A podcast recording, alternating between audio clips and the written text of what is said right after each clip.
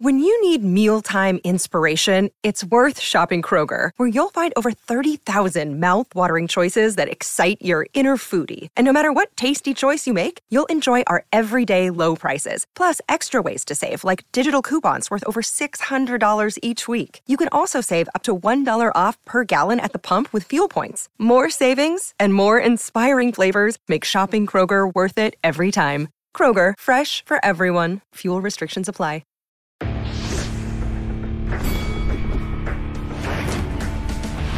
Reveille, reveille, donks. Look at us now, tip to tip. This is our life. This is our passion. That's the spirit we bring to this show. I'm Luke Thomas. I'm Brian Campbell. This is Morning Combat.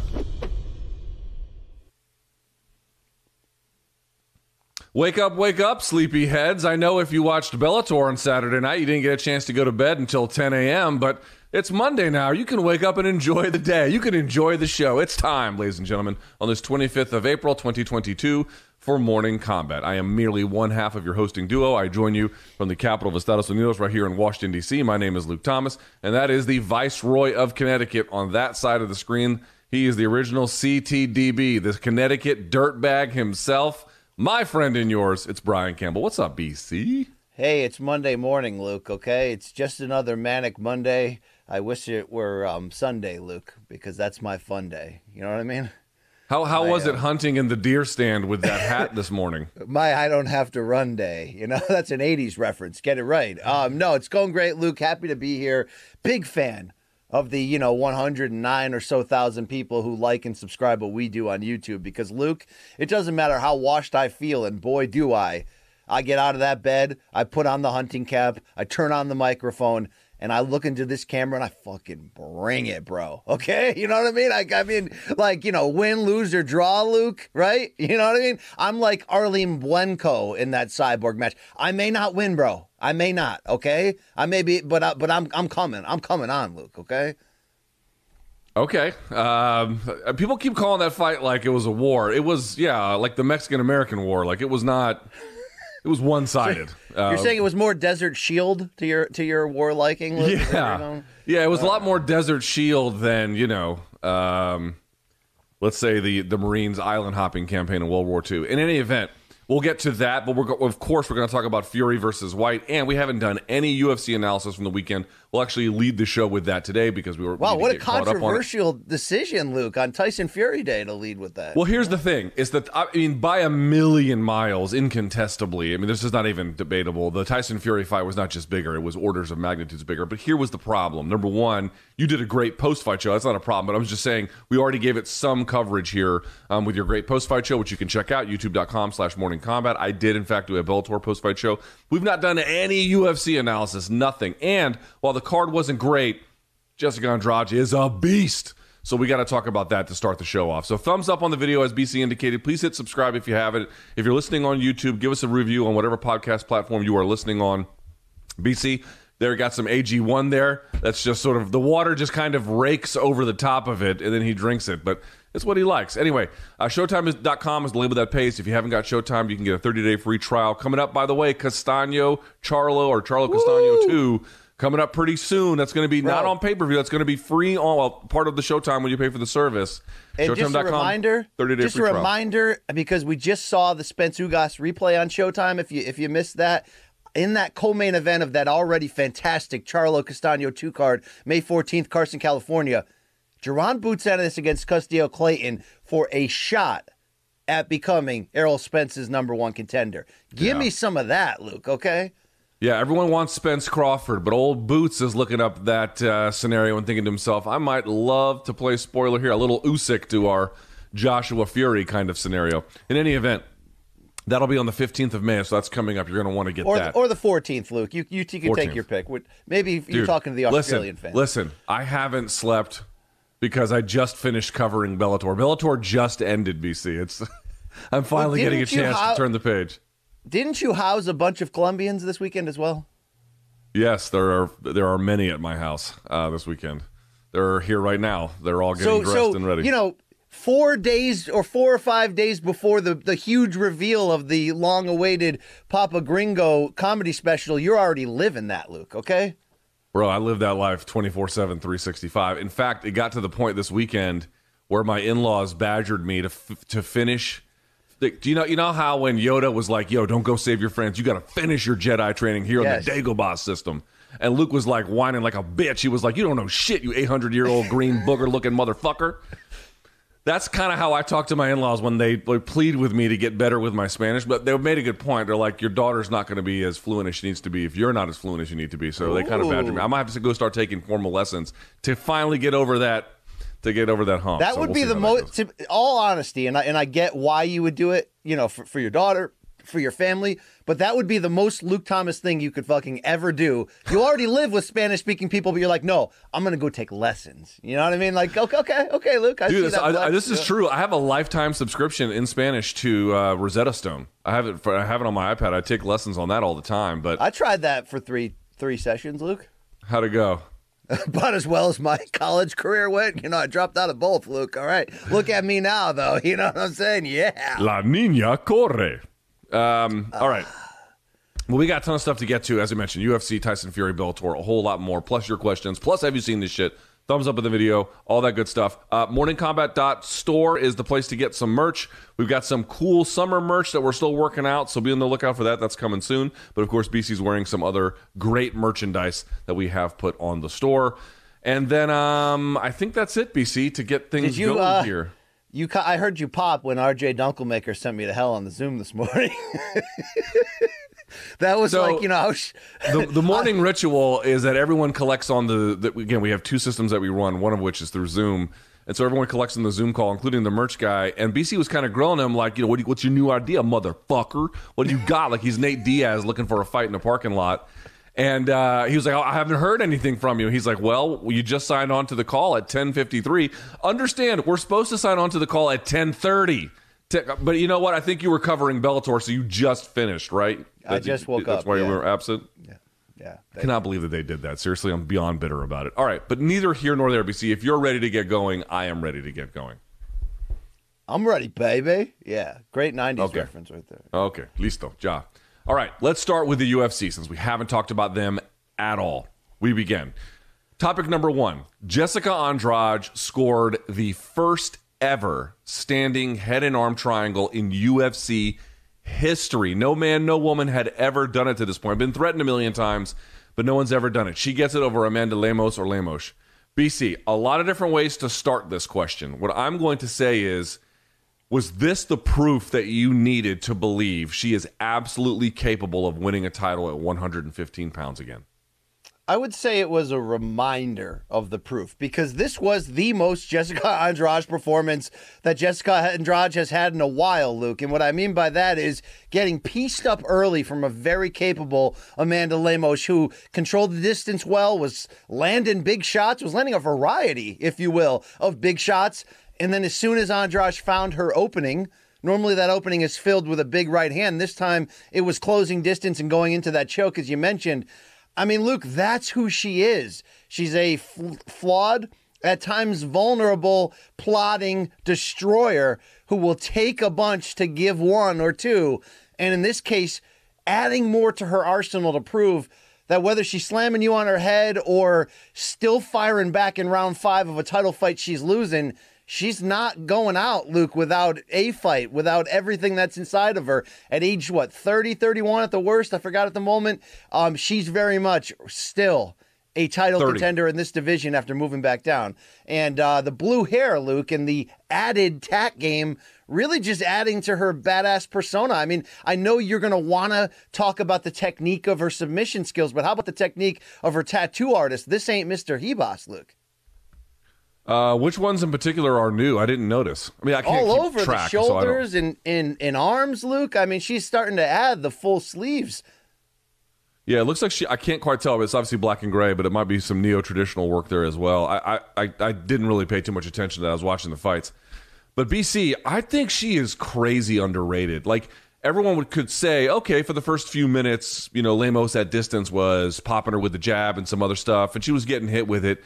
But dude, Rose Namajunas did that for two fucking rounds and it didn't mean anything. Her chin is ridiculous. Now you could say, well, Zhang Weili, oh, you know, was able to get a quick stoppage when she got a little bit overconfident. Okay, that's fine. Also, she was backed up against the fence, I believe, at that time. But now that she's a little bit more careful, now that she's a little bit more worried about footwork and trying to keep a tight defense, I'm not saying that people can't get through. You saw people get through. You've seen it a million times. But when she's just careful enough, she's also super durable. Dude, she's a fucking T1 Abrams tank, man. She is, I mean, she has armor. She has the, obviously the, the ability to move forward. And if she gets her hands on you, good luck to you. You're gonna need it. Getting the uh, wins at the elite level through KO slams. I mean, how many KO slams f- for title victories have, have there been in the UFC? Hardly any. I don't think there's been, uh, there's been that many been KO slams. Period. There's been four KO slams in the history of the UFC, Luke. Okay. Right. um, So Zinoviev and Shamrock, Tanner and Ortiz. This one, I can't remember the last one. Carlos Newton got got. Oh, and Newton and uh, yeah, dude, we're talking about in the pantheon of MMA greatness that she's been involved in. Now, even though she was getting touched up from Lemos a little bit, again, I go back to the fact that she is ordinarily quite quite durable, and more to the point, dude, it just you got to put in several rounds of that before it even has an effect. And if she can get a hold of you, dude, I just want to explain something to folks. To get a standing, here's how I'll explain this. I've been taught the head and arm triangle two different ways. One way I always talk about where you can sort of lock it up, palm facing down, with a hand that's um, on the mat, and then you can twist yourself like the like the tightening of the water faucet to really seal it. There's another way that I was taught where you can actually grab and then you bring your chest onto the back of their tricep. But I want to like explain something. In either case, you're having to find a way because the the lock itself is usually not enough. You have to either bring the weight on top of the back of the arm to finish it off, or you have to simply again you have to you have to close the window by moving your body around. To not have either of those and to merely use your back and arms and lats to pull that into position standing dude i just you that is fucking hercules level strong. I don't think i've ever actually seen someone go out from that unless they were like hurt or cut or you know looking for a way out which lemos was not under any of those circumstances in any of things that to, to be that strong is such an ace in the hole especially bc when you're not in berserker mode you're applying it in a very direct and specific and obviously she's used this in the gym. That wasn't the first time she's done this. Dude i just cannot explain to you what an advantage that is. That is stupid levels of strength. Luke, I have two intelligent things to say. One, let's not forget another UFC slam, which was in an exhibition fight when Jessica Rakoczy took Roxanne Modafferi down on the Ultimate Fighter Tate versus Rousey season. Fair enough. Uh, with a slam and then a couple punches on top. The second thing is, you know, I tried to be cool and call uh, Andrade the, the female John Lineker last episode, and it's okay. Is she a female Wanderlei Silva, and we're just haven't woke to this, Luke? I mean, this is we're putting together a former champion, an absolute badass, wins across so many different divisions and different eras of this sport. To be honest with you, and she's still youngish, and she's still doing this to to to ranked contenders. Um, no, she's not out of this title picture. Yes, she may be as dangerous as ever now that she's adding these new wrinkles. She's always going to get lit up by good strikers, Luke. But if you don't get out of, her out of there, she may she may do the same to you. So as much as I said, look, I want to see what levels Amanda Lemos at in this fight. Is she ready for prime time? We never really found that out, Luke, because Andrade can still do ridiculously, as you would say, Herculean strength efforts exactly like this. Yeah, I, I, think that's right. And you're asking like, what's the best comparison? It's weird. It's like you could compare her to Lineker, but that wouldn't quite tell the story. It's almost like she's a mix between Lineker and Lesnar. You know, to be that. I mean, if you go back for an example, look at the head and arm triangle. Speaking of which, that Lesnar put on Shane Carwin, it was not super technical at all. His elbow was super high in the air. I mean, it, he he he man that shit. But still, they were on the ground. Like he had the advantage there. But you know this sort of like this force of nature that is so clearly stronger and more you know Lesnar didn't like getting hit as much. She has much more composure. So it's it's a it's a weird mix. It's a combination of the two. That's why she's so formidable. You can find all of the flaws in her game dude. They're not that they're not that hidden. It's just that what do they what do they mean what does it mean that she takes a bunch of punches for the most part fuck all. You know what I mean? What does it mean that her takedown percentage is not very high at first? Not not that it doesn't mean shit. At least not that much relative to somebody who's not a championship level fighter. If you are not on a championship level fighter against her, you're going to have a bad day. She is so dynamic and unique as a force. You really, really, if you're going to fight her, you really have to have dynamic takedowns, or you have to have a stick and move game that's next level. And Rose and and JJ had those when they fought her, at least the first time for, uh, or at least the second time for Rose, second enough anyway. But short of that, dude, who's going to match her physically at 115 pounds? They can't match her physically at 135. Shevchenko obviously was a bit of a different scenario, but, but aside from that, dude, nobody 25. has an answer for this in that division, that specific kind of threat. Agreed. I mean, maybe she's the female Dan Hendo for all I know, but you did mention one of my favorite fights of all time. Oh, I got the poster up here from 116 Lesnar versus Carwin. Luke, was that the most combined testosterone level between two fighters in a title fight in UFC history? Probably. Probably, probably. Those two were probably up there. Um, yeah, they were. Thank you to Josh Rosenthal though for for uh you know for not stopping in the first. Yeah and for enduring that prison sentence for something that is now legalized. You know, Luke, both of the things, right? Yeah, I reached out to him to talk about that. I'm sure everyone and their brother has. He doesn't want to talk about it, which is unfortunate. All right, I'd so love BC, to who- get him on our new interview series that is yet to launch, Luke. yes, I would too. Now that you're putting the cat out of the bag there, uh, BC. And we could tell him we're, we don't even need cameras, dude. We just need your supply, bro. Okay, you know what I'm saying? Just come through. Uh, BC, who should she fight next? You have Zhang Weili at one. She's in need of a win. Sparza is going to be fighting Rose, so that's out. Then you got Rodriguez, Dern, and Xiaonan in the top five. Something in there? I have two ideas. One is fight uh, Marina Rodriguez directly as a number as a labeled number one contender bout to fight the winner of uh, of this title bout, unless unless let's say uh, Esparza wins and you need some type of immediate trilogy, or Luke, and this is less likely but would be spectacular.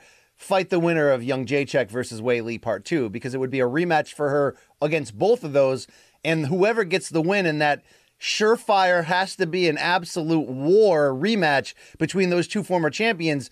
Is you know if they get that win, and then they beat Andrade, yeah, they're they're ready for another title shot. I think either way, Luke, I was wrong. She has a a a short path back to the top. This finish was a monster reminder of what she still has, and I wouldn't accept anything but those two unless you're unless they give her Dern straight up. I mean, that's also I guess in the conversation as well. But my point is, her next fight might have to be labeled as you win this, you're back in the title shot. Is Dern, I should say, is Andrade like the worst matchup for Dern? Because I could see, I could see a case certainly where Dern could jump on a submission and get her. But let's say she doesn't get her, and now she's underneath, and Andrade or Andrade can pick her up and slam her, or you know, ground and pound on top.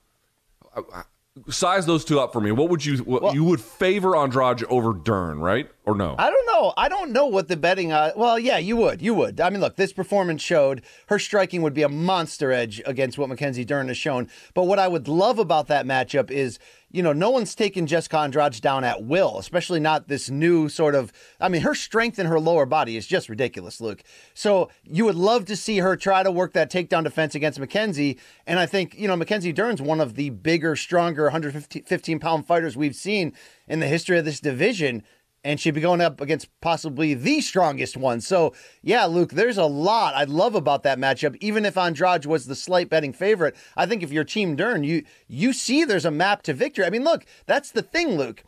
If you have a specific set of skills, not not trying to make a a taken uh, uh, reference here. What's that guy's name, Luke? The the damn Liam Neeson.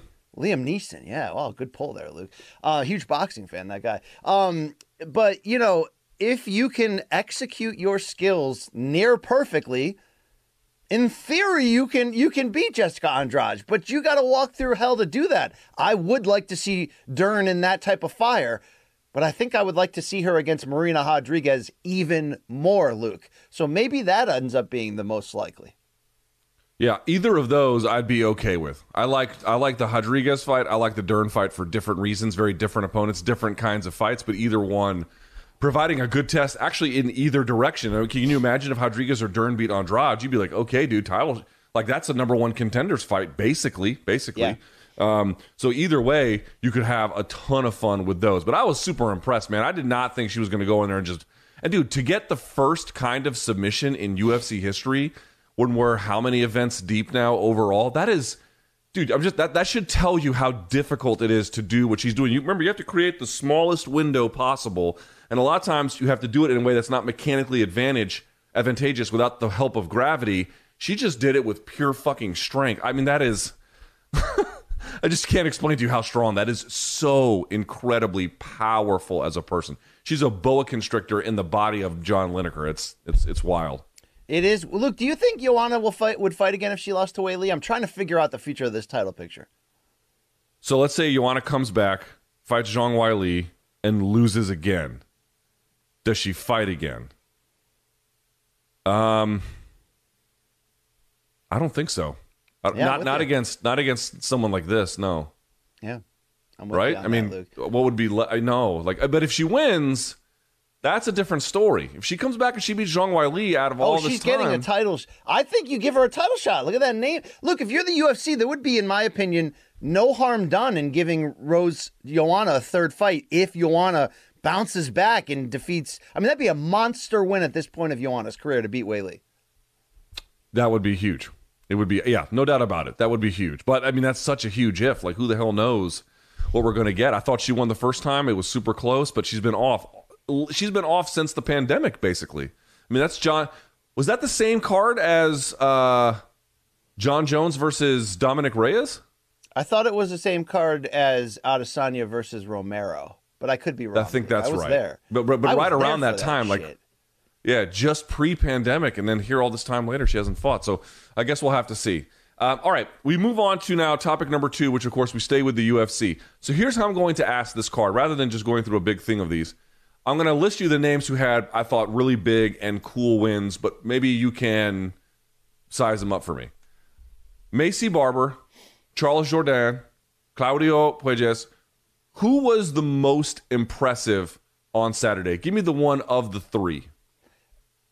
it's it's a it's a close it's a close dis- conversation here. You could go either way, and I love the commitment. Luke, your fucking commitment to pronouncing Puelos. I mean, successfully. You were. Dude, they were saying shit like Poilos. I'm like, I mean, you were assaulting these announcers over text on Twitter. I mean, you were just like it just assaulting is a strong you, assaulting is a strong word. You're like, I'm in fact, I'm gonna go take Spanish classes just to prove these motherfuckers wrong. That's the that's the spirit you brought to that. But look, the answer is Maycee Barber. And the reason, Luke, is because that split decision win she had just had was it against Miranda Maverick? Yeah, against Miranda Maverick. It, it mm-hmm. wasn't convincing enough for me. And she was on a slide that that really seemed to come out of nowhere, beginning with that upset loss to Roxanne Modafferi.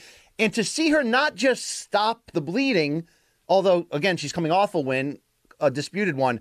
But Luke, she returned to exactly who she was, in my opinion, before that slide started. The next level aggression, the no matter what, I'm going to get my strikes off, and my strikes are going to be violent. Look, the, the difference in this fight, and, and Montana De La Rosa is not a completely well rounded fighter, as you saw in her striking, but she's durable, she's big, her ground game is excellent. The difference in this fight was every time they were in that standing clinch, which was seemingly three quarters of this fight, Barber was able to separate and land vicious shots, Luke. I mean, she was able to land absolute hammers. That's the Maycee Barber of old, the person who fights angry, the person who seems to have a gas tank that won't quit. Somewhere along the road, Luke, she lost some of who she was. The losses compounded, maybe the doubt and fear kicked in. But whatever she has needed to add in the interim, to get back to that, she added it. This is a great win against a good fighter. Not you know, not, not a world beater in Montana, but a good a good win in terms of the stakes, but a great win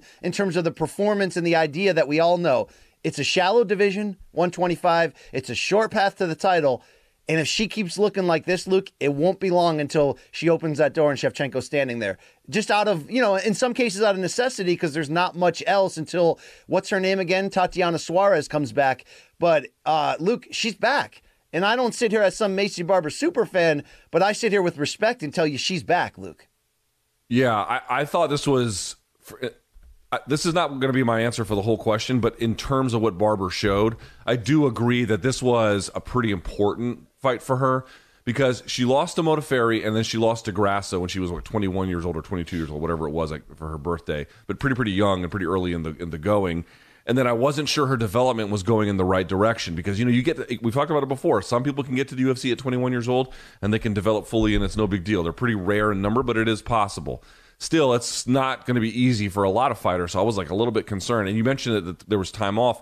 Part of that was also injury related. She had to get, I think, her hand or her wrist surgery um, uh, taken care of. So there was a problem there. So against Miranda Maverick, she had a good showing, but I thought that she had lost that contest and it was very, very close. Here against De La Rosa, this was the first time I think since the loss to Grasso. No, in one of the rounds for a complete performance. This is the first time since the loss to Grasso where I thought she not only had more skills in more departments than her opponent, but dude, she took charge of the fight. That was to me the big difference. De La Rosa was kind of waiting around somewhat. Now I agree with you. She did have better ground skills uh, for the most part, at least better better pure jujitsu, let's say, than Barbara. And at times you saw a little bit of that for sure. But what really set off the difference here was there was just a certain level of intentionality, game planning, and execution, fearless execution, thoughtful execution, thoughtful but basically fearless. Like this is the job that has to get done in order for me to win, and I'm simply going to like a pile, like a like a power drill. I'm going to just shoot right through and make it happen, and she did. And that to me was really impressive to have a very disciplined um, approach to the game to fight with intentionality, to fight with clear strategy, and then to show the well roundedness. And the other part you're talking about too, you know, she used to have a little bit of meanness, like you watch her contender series fight, that kind of a thing. This was really the first time I think in a while where we got a better glimpse of that. Fight went the full distance, but on those clinch breaks, she was showing a lot of good work. So I agree. This was a very this all the names I mentioned had a really nice win. Luke, here's the best compliment I can give her, and don't take this the wrong way. She fights like she had a really bad childhood. I don't know if she did, Luke, but she's fighting like that again, okay? Yes, I I know what you mean. It is a terrible thing to consider, but it is the reality. A lot of times these guys come from or ladies come from broken homes and they I have no idea. But she's back to fighting like that, Luke, and that that's what gets you ahead in this game. You know, especially in a, in a division that's not that deep, Luke. Right, but uh, for me, I'm going to go with the Peruvian Prince. Now, uh, one note on Guida BC as Mike Bohn, who is just, I mean, you know. I was going to call him the Bill Cosby of the skies, but that's not fair. No, no come um, on. Don't do that, Luke. Come on. That's no, no. It's just it's not fair at all. It's not fair at all. Uh, uh but I'll just say this: Mike Bonner, MMA Junkie, had a I mean, point. W. On... Kamau Bell did DM me asking for his contact info, Luke. That's all I can tell you. All right. You know what I mean? He's like, he's like, I got a documentary idea about airplanes, Mike. You got any? Uh, yeah.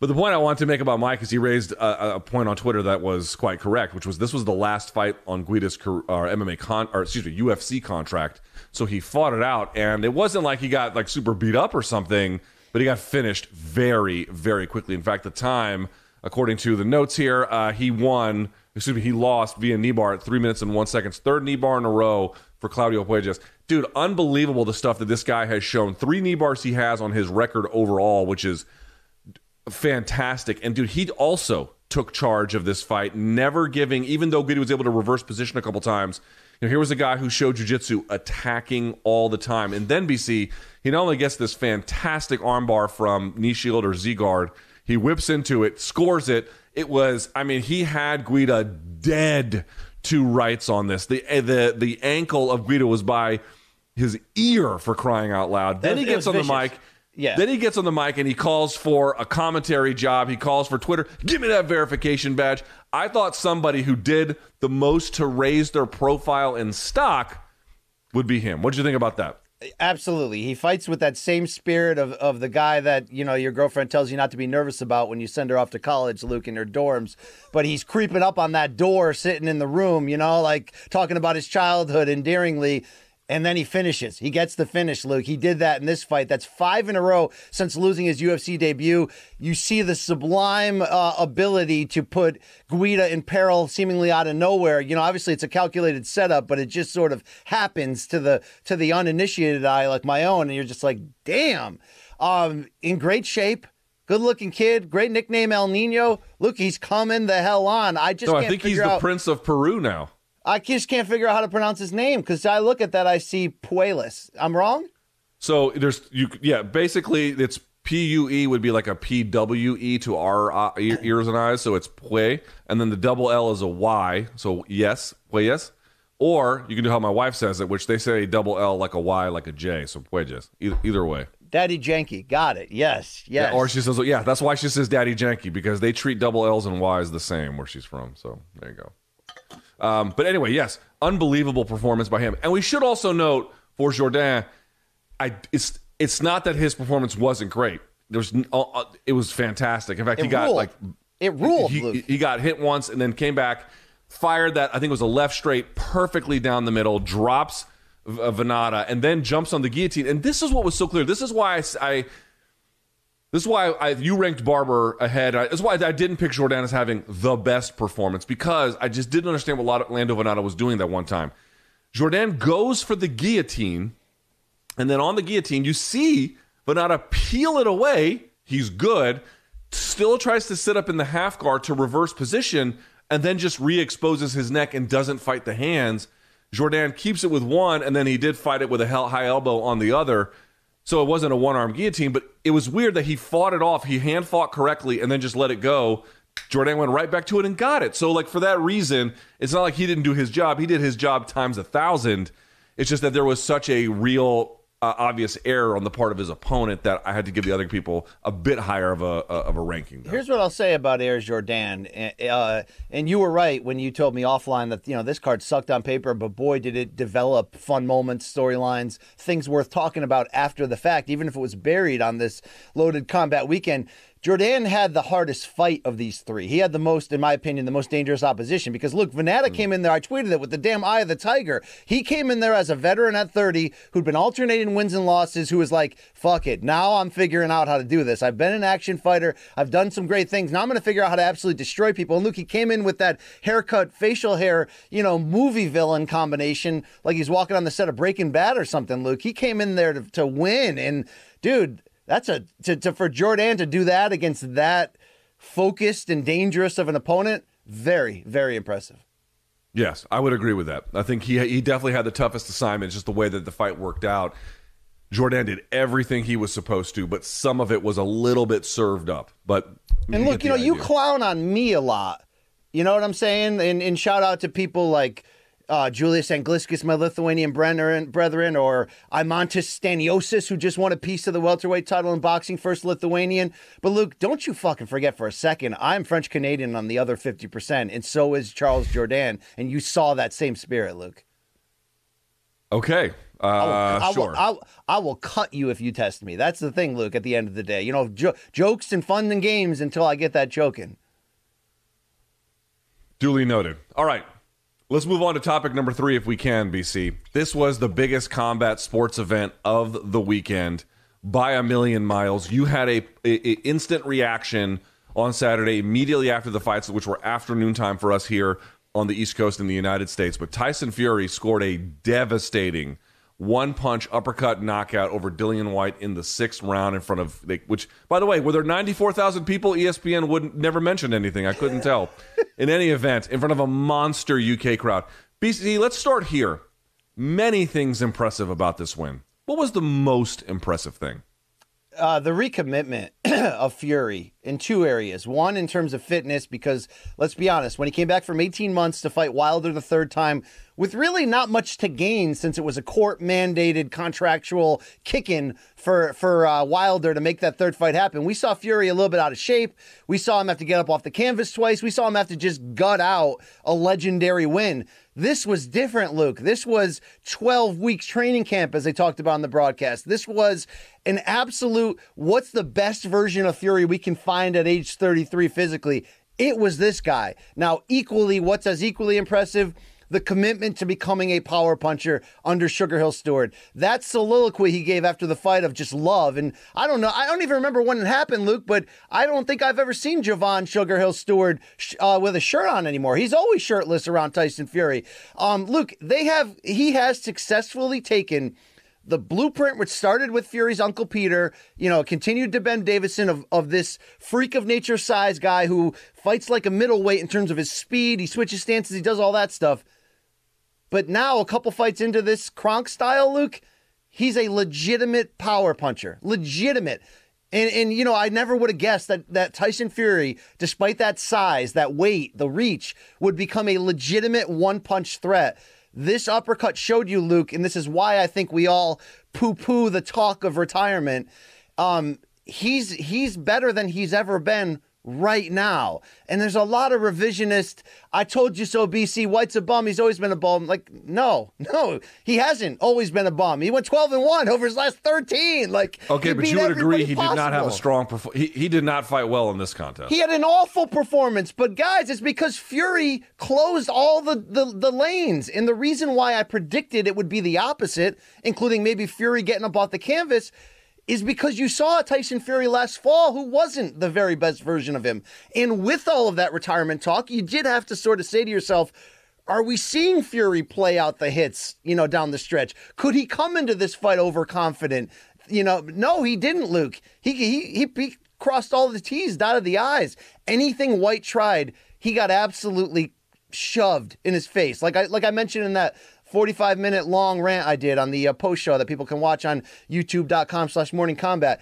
I mean, when Whyte tried to be dirty, Tyson was dirtier. When Whyte tried to close distance, Tyson relied on his on his quickness and his length, but then put that pepper with the salt, Luke. Now that he is committing to fight finishing blows, he is as dangerous as ever, Luke. We are watching a special, a special fighter, a historic fighter, because the main theme I did in that post show was telling you this. I don't know exactly where we can rank Fury historically because unfortunately his resume is so thin because of all the times he's been out of the ring and not inside of it since becoming a big name. But ability wise, uh, mythical matchup wise, Luke, he's a problem for every single heavyweight champion in the history of the sport. That that's facts. That's just that's math, right? That's that's that's genetics, that's size, that's all that. You don't have people who can do it all like this. Where's the hole in his game? It used to be power punching. It's not a hole anymore, dude. He's got a chin. He's got everything, Luke. I mean, the hole in his game might be the unpredictability of his of his personality and the fact that after beating Klitschko, he did go on a four-year bender. You know, we've been down that road, but like that's that's the biggest obstacle in him becoming a top five all-time heavyweight is him. And Luke, right now, he's beaten himself. You know what I'm saying? He he's in control of himself. So the only thing I sort of want to talk to you about is something I didn't even mention in the post show, but Dillian Whyte sure did today in his first interview. BoxingScene.com had a headline from it. Um, Whyte talking about the push. It did happen, Luke. I I, I, saw regret it. not bringing it I, up. I, I saw- I, I saw it in real time. Didn't think much of it, but now that I Whyte brought think it up, it of is it a story. either. Because look, the right uppercut that Fury landed in round six that dropped Whyte and dropped him hard. Again, I think that finishes you know every heavyweight in the world. But after landing that uppercut, he did do the two-handed shove. And look, Fury will test the boundaries of what's legal, Luke. And especially if you try to be dirty to him, he'll be dirtier. I want to ask you. Whyte says that shove was illegal. He should have been given more time to recover because of it. What do you say? I think if you wanted, I mean, plus there was, you know, how about in the fourth round when Tyson Fury's brother is fucking throwing water on him when they're in the corner and the fight's still going on, like not in between rounds? That was weird. There was a headbutt that caused a cut over the, was it, the right eye of Dillian Whyte? I mean, there was a lot of that fight that was a little, you know, and they had said that this referee was the best of their of their of the ones they had available, but had I think this was his first time doing a heavyweight title fight, a main event, I believe. In, in any case, um, I thought he did mostly a good job, but that these two guys, you needed someone who was going to be quick on the action there. Listen, here's the thing: Does Whyte have a case by the letter of the law that not everything was followed as it should have been, and therefore, in terms of due process, he might be owed something? I think if you really wanted to be highly technical about it and be and have this crazy fealty to the to the to the rules, yeah, maybe you could argue that. That's I don't think that's that crazy. But the problem is this, BC. Number one, as you indicated, that shot fucked him up, and I think he probably would have been put out no matter what. Number two, and this is part of the story, dude, he didn't do shit to Tyson Fury for six rounds. For as long as that fight lasted, he got some decent body shots in there, here or there. But A, they weren't a whole lot of them. And B, usually Fury had a response that was even better right after it. And then more to the point, that was all there was. I don't know if he made a clean contact with a head punch through the entire fucking fight, man. So it's like, dude, did did the rules get uh, ignored here a little bit in this flur, uh, this uh, fury, no pun intended, that happened post fight with all this fervor and all this craziness? Yeah, maybe so. But is there any appetite for a second fight? Why? Tyson Fury is immeasurably better than Dillian Whyte. Yeah, and I, w- I watched the replay a couple more times after reading Whyte saying that, and he he might be true that he might not have gone down if not for that push. But Luke, he looked out on his feet in that split Right. second there. So even if he doesn't go down, you got to believe Fury is going to finish him. And again, like I, di- I expected Fury to win. I didn't expect Fury to, to essentially shut down every single thing Whyte had. It was disappointing in that stre- in that sense from knowing how good Dillian Whyte is, but you know, it's not like there's a lot of six foot nine heavyweights with quick hands and a great chin that you can spar against and prepare for. Luke, he got in there and he looked very limited in the end because Luke, his style is so predicated upon getting inside. Statistically, CompuBox wise, he's the second uh, busiest heavyweight in the game today. And when that was closed, he was done. He was absolutely done. And and credit to Tyson Fury. So Luke, um, you heard my excitement. Anyone that watched my post show heard my excitement. Do you also agree, even with Whyte's flat performance, that this might be Fury at 33, which is so so damn young at heavyweight, by the way. Like this might be the the the, the, best, most dangerous version of him we've ever seen. I couldn't believe how good, dude. That was. I'm not to say easy for him, but that was not that hard for him. Uh, and there's a couple things that folks just lost sight of. Does any, did, would anyone pay attention? Like this is why the uppercut landed. Everyone talks about how he measured him and then he waited for him to come in, so the timing of it was really good. But the other part was that anyone noticed the guard that Dillian Whyte was using? He was using the Joe uh, Frazier cross guard, where he brings his hands up like this, like that, but the uppercut wouldn't work. So what you saw uh, essentially Fury do was invest in these in these linear punches. Uh, excuse me, invest in these wide punches that would force the guard to go from here to here, creating a lane up the middle, and then he fired it on top of the distance measuring, and then you know he was expecting the pressure. By the way, there was much more pressure late because I think Whyte was starting to get frustrated because he couldn't get on the inside. Yeah, uh, Fury was tying him up. I mean, there was all these things that Fury does from changing the guard that the opponent is using to changing their tactics. Remember, they came out in opposite stances, then switched to the other side, and all these games. There's, th- th- I, don't know what any of maybe Usyk, maybe Usyk has the boxing IQ to handle someone like Fury, but then you go to the size and the other parts, and I just don't know. I don't think any of these heavyweights can beat him. We don't know that until we have we can see them fight it out. Right, But there are so many layers to what Tyson Fury does, including BC, to having a nearly five minute walkout in 50 degree weather where Dillian Whyte just has to sit there and chill as he gets called a big dosser by some announcer. And then there's this karaoke party that Tyson Fury has. I mean, there's just the, the level of involvement from the strategy to the execution to everything else that he comes up with is so next level. These guys are not playing on the same wavelength Oh, as no. him. I mean, look- not even a little bit. look, Whyte had been stopped twice in the past 2015 against Anthony Joshua, just about two, three years ago against Alexander Povetkin, and both came via an uppercut. So you have to look at how well they studied Whyte. The, the 12 week training camp that we talked about, which which can be double what what what can what can happen for most fighters in a big fight. Although sometimes you'll see eight week camps. Um, they landed that same shot. It was perfect. And Luke, what, what if you really want to break down the technique? It was off the jab, but Fury paused after the jab to allow Whyte to begin moving in, and that's why the uppercut was so perfect in the timing of it. Where yeah, we we want to and we need to see him against the winner of AJ Usyk too. AJ's always going to be a you know six six and a puncher, so it's always going to be worth watching. And despite Fury being favored, but I do agree with you that Usyk is the is the interesting matchup that that long term, separate from the Ngannou talk, separate from anything else. Usyk is the potential matchup if he gets by uh, Joshua again. That at the very least we can say we've never seen Fury tangle with that, right? We've seen him tangle with a blown up cruiserweight and Steve Cunningham before, who gave Fury trouble. In fact, him. Cunningham dropped him in Yep. 2013 in Madison Square Garden in the theater. Um, but uh, I, I But think that's going to be something to look forward to.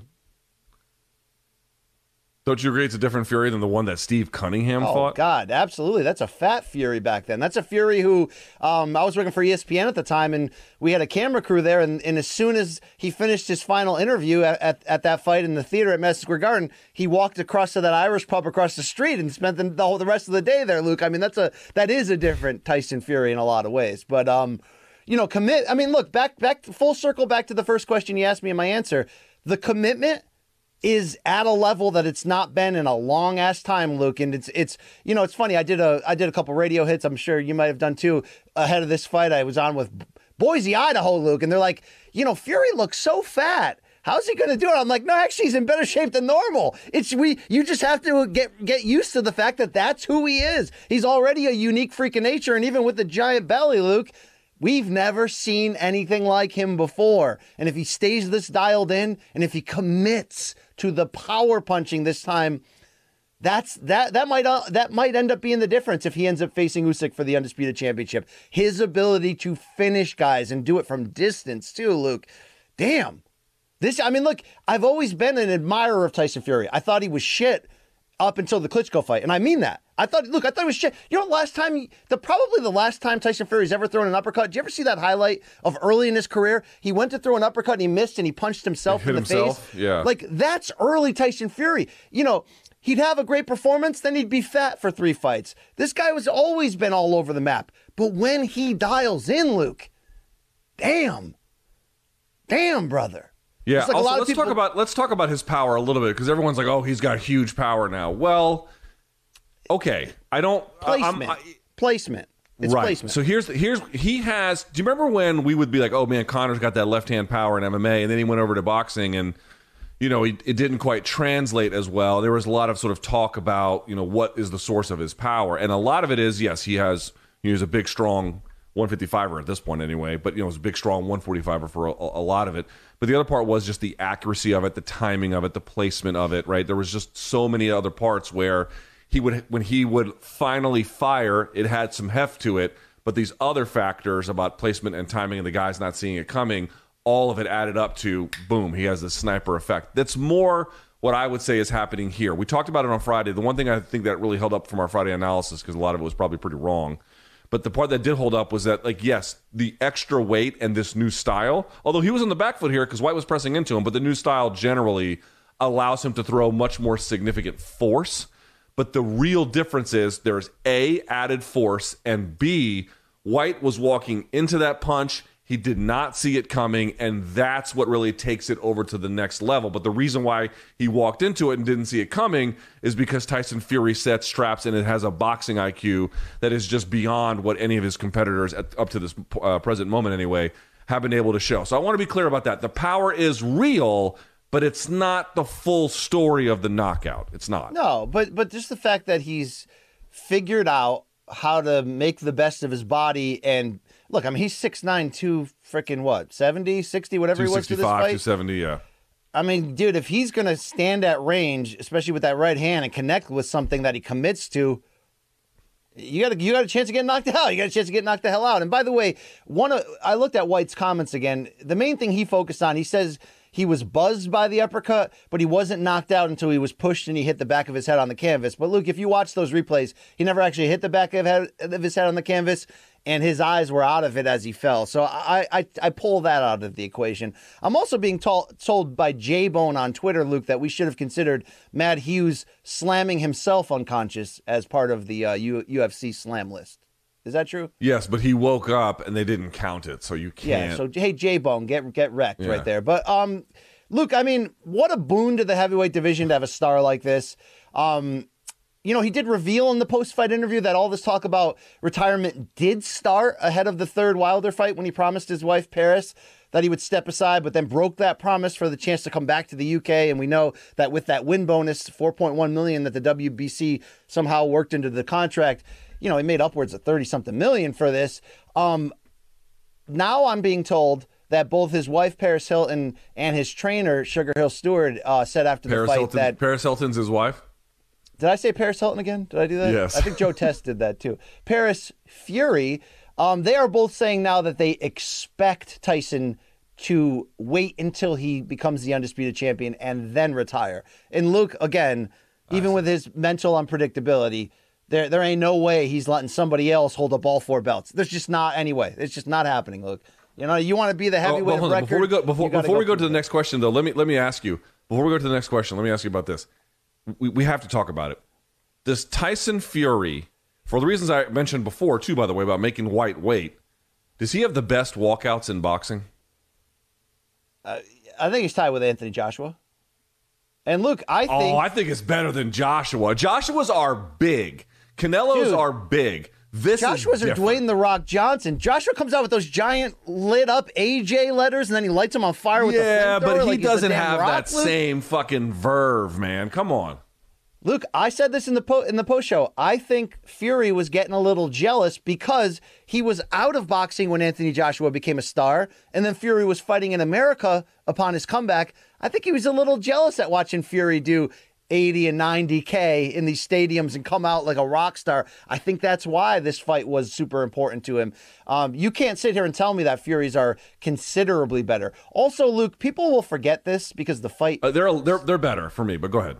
People will forget this because the fight sucked the damn horn. But I don't know if you remember in 2011, we thought we had a heavyweight unification title fight between Wladimir Klitschko and David Haye that was going to put that shitty era of bad heavyweight run behind us. Unfortunately, David Haye with the injured toe didn't try to fight, and it was a shitty fight. The ring entrances for that, they were in Germany, were next fucking level. You had like actors sitting on like a park bench reading a newspaper and the newspaper came alive like luke that was something we've never seen before but yeah come on fury and aj are in the same sentence here don't don't mess with that luke they're way better than A- AJ to me feels like a king who walks out and expects reception. Tyson Fury to me feels like a guy who walks out and wants to join the karaoke party. It just doesn't feel the same to me at all. But I'll, I'll say that the grandiosity of both is cannot be ignored. All right, before we go to the next con- uh, topic, last one on this part of the equation. This is something that occurred to me, but styles make fights, and so you don't want to do MMA or boxing math, which is to say, maybe can we have some renewed respect for what Deontay Wilder was able to do with a limited skill set against Tyson Fury? I understand that you could get a result where Whyte could box Wilder and beat him up, and then you would say, well, it doesn't mean a whole lot. But I don't know, BC.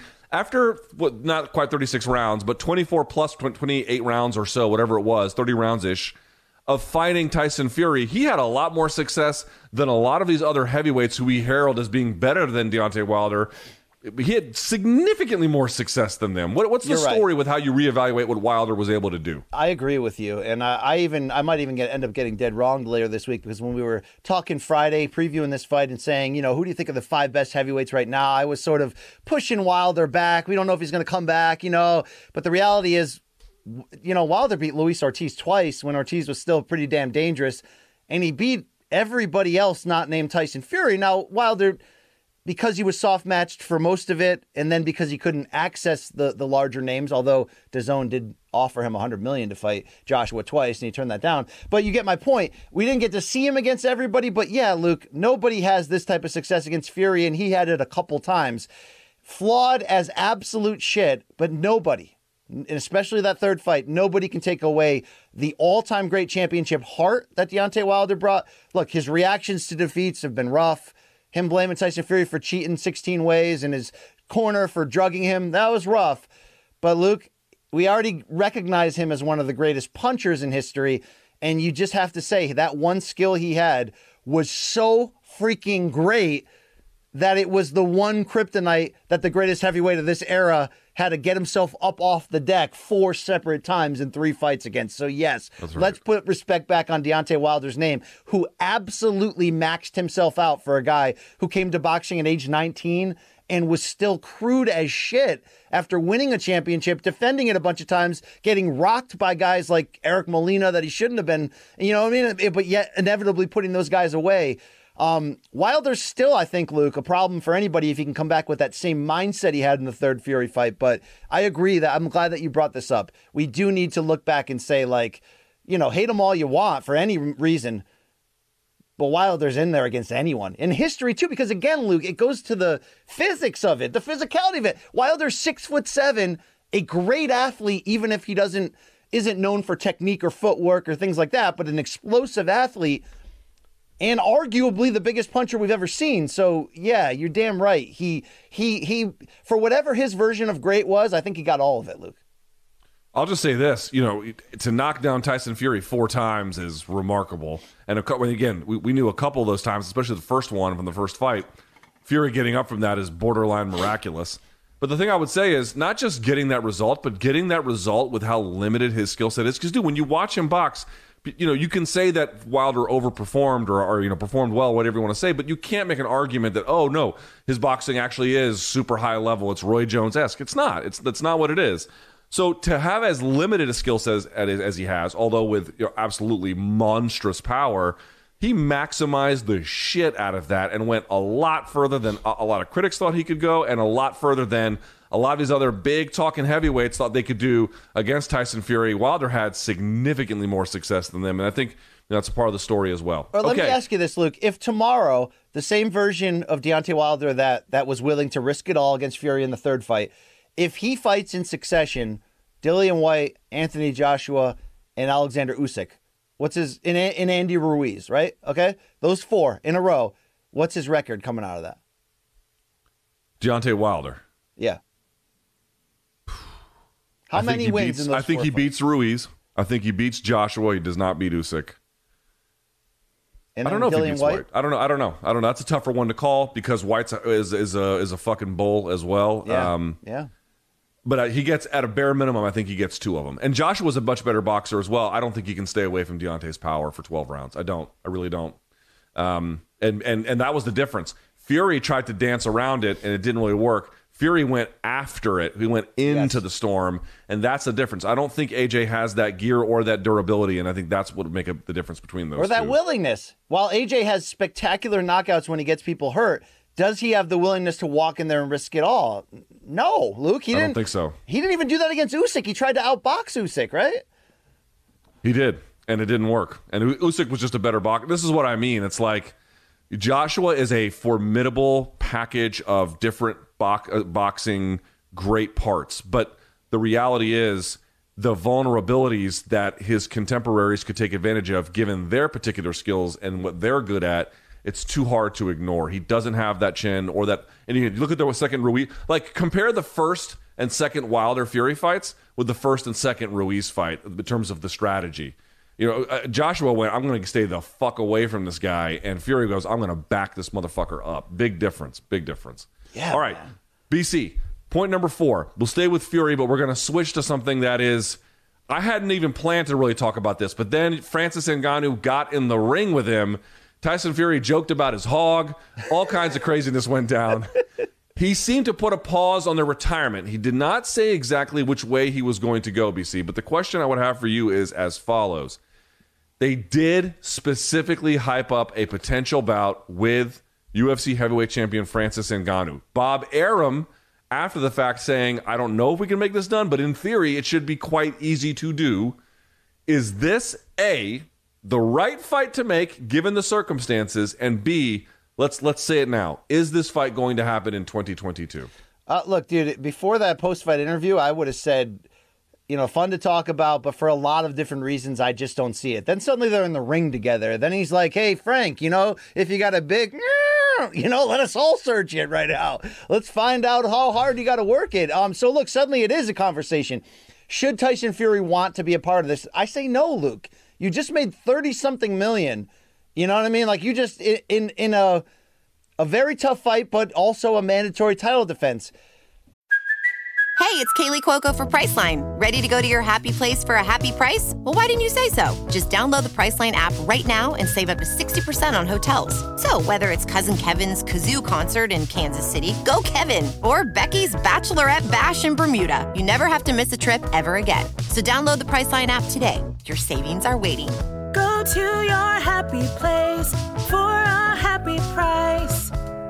Go to your happy price, Priceline.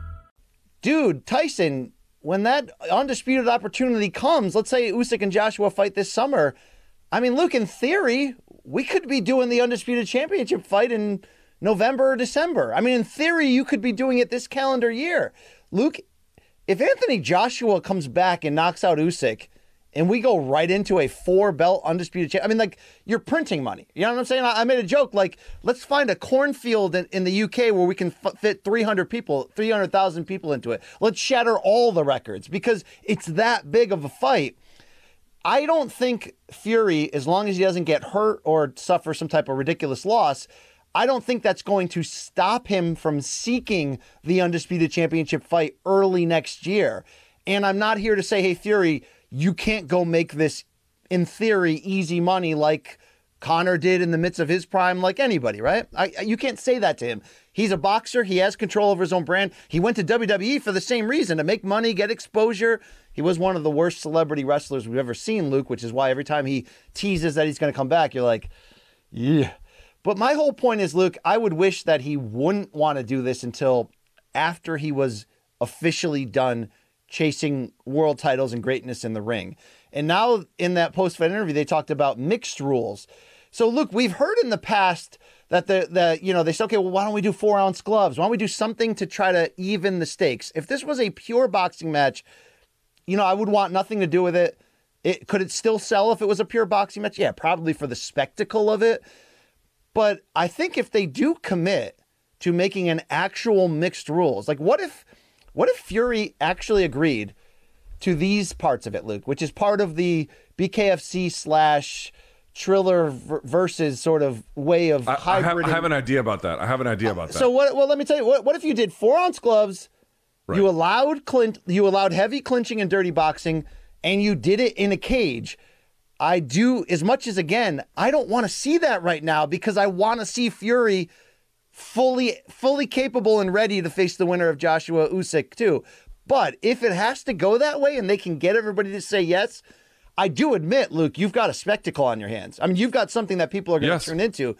Um, whether you think no matter what you do to the rules, Fury's still going to win that. And let's not forget, Fury is a fighting man, Luke. He comes from a legacy of bare knuckle people. He is crazy enough to put on the four ounce gloves and go in there with Ngannou. You're damn right he is crazy enough. I kind of wish he wasn't, though, Luke. I don't get how everybody, Brett, Ariel on Twitter's like, yeah, man, this is going to be great. Like, is it? This is bad yeah, timing if it's a my eyes. boxing match, if it's a boxing match, it's a giant waste of time that makes a giant amount of money. So just put it that way. If they if they, if they end up having a regular boxing match between Tyson Fury and Francis Ngannou, God bless Francis. He'll get the amount of money that he has long wanted, that he is owed. I take nothing from him. I'd be happy for him and his family. They'd be set up for generations on the amount of money that I think that they would make, and I mean that quite sincerely. That'd be a great thing to see. But in terms of like a fight, I don't have I have less than zero interest in seeing any of that because you know everyone needs to understand something. It's not just that Fury is a good boxer, dude. You, and, and Francis has big power, but A, we don't know how Francis's power would translate through the gloves and in sort of a boxing context. And B, you have to hit Tyson Fury. He's pretty hard to hit. Pretty hard to hit clean anyway. Ask Dillian Whyte about that. So that doesn't make any sense to me.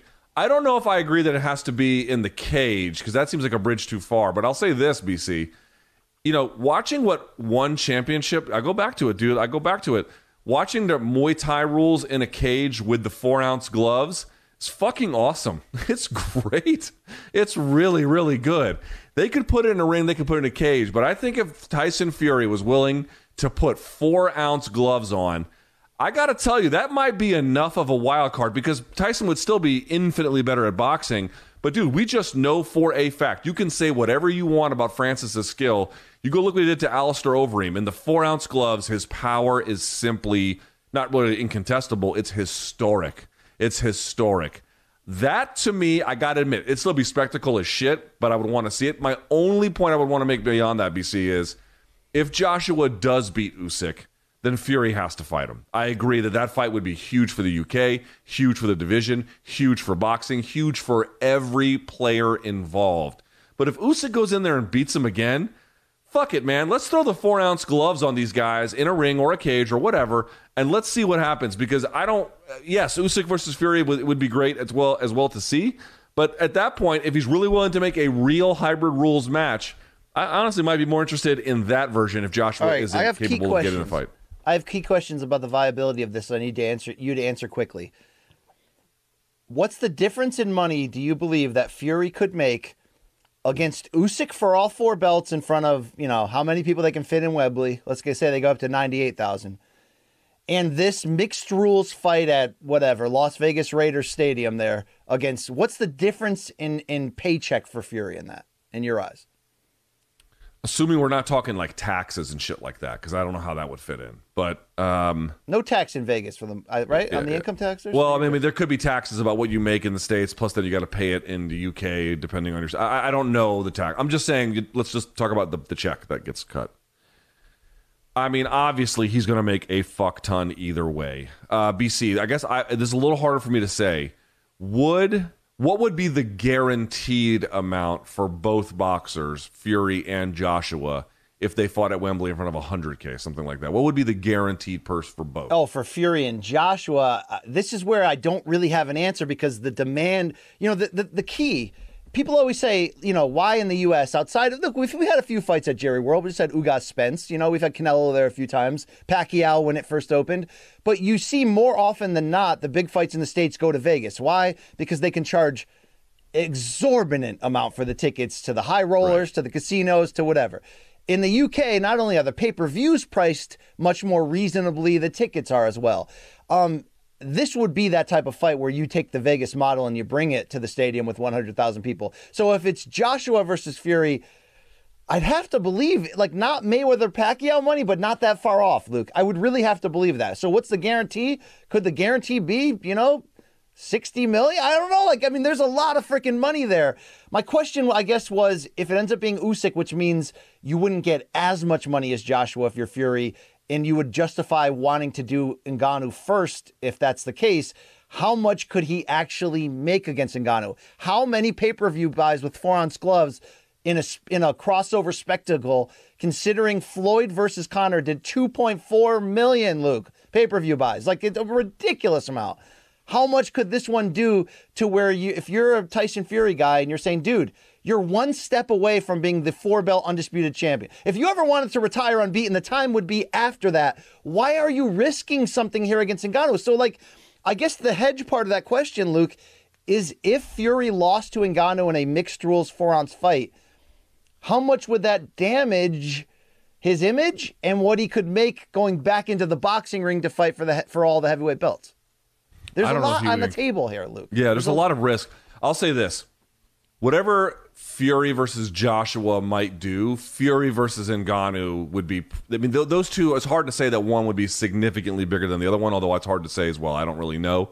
But I'll say this comfortably: whatever Fury would make fighting Usyk, fighting Ngannou in let's say the you know the Death Star over there in Vegas would be two or three x what he would make fighting Usyk.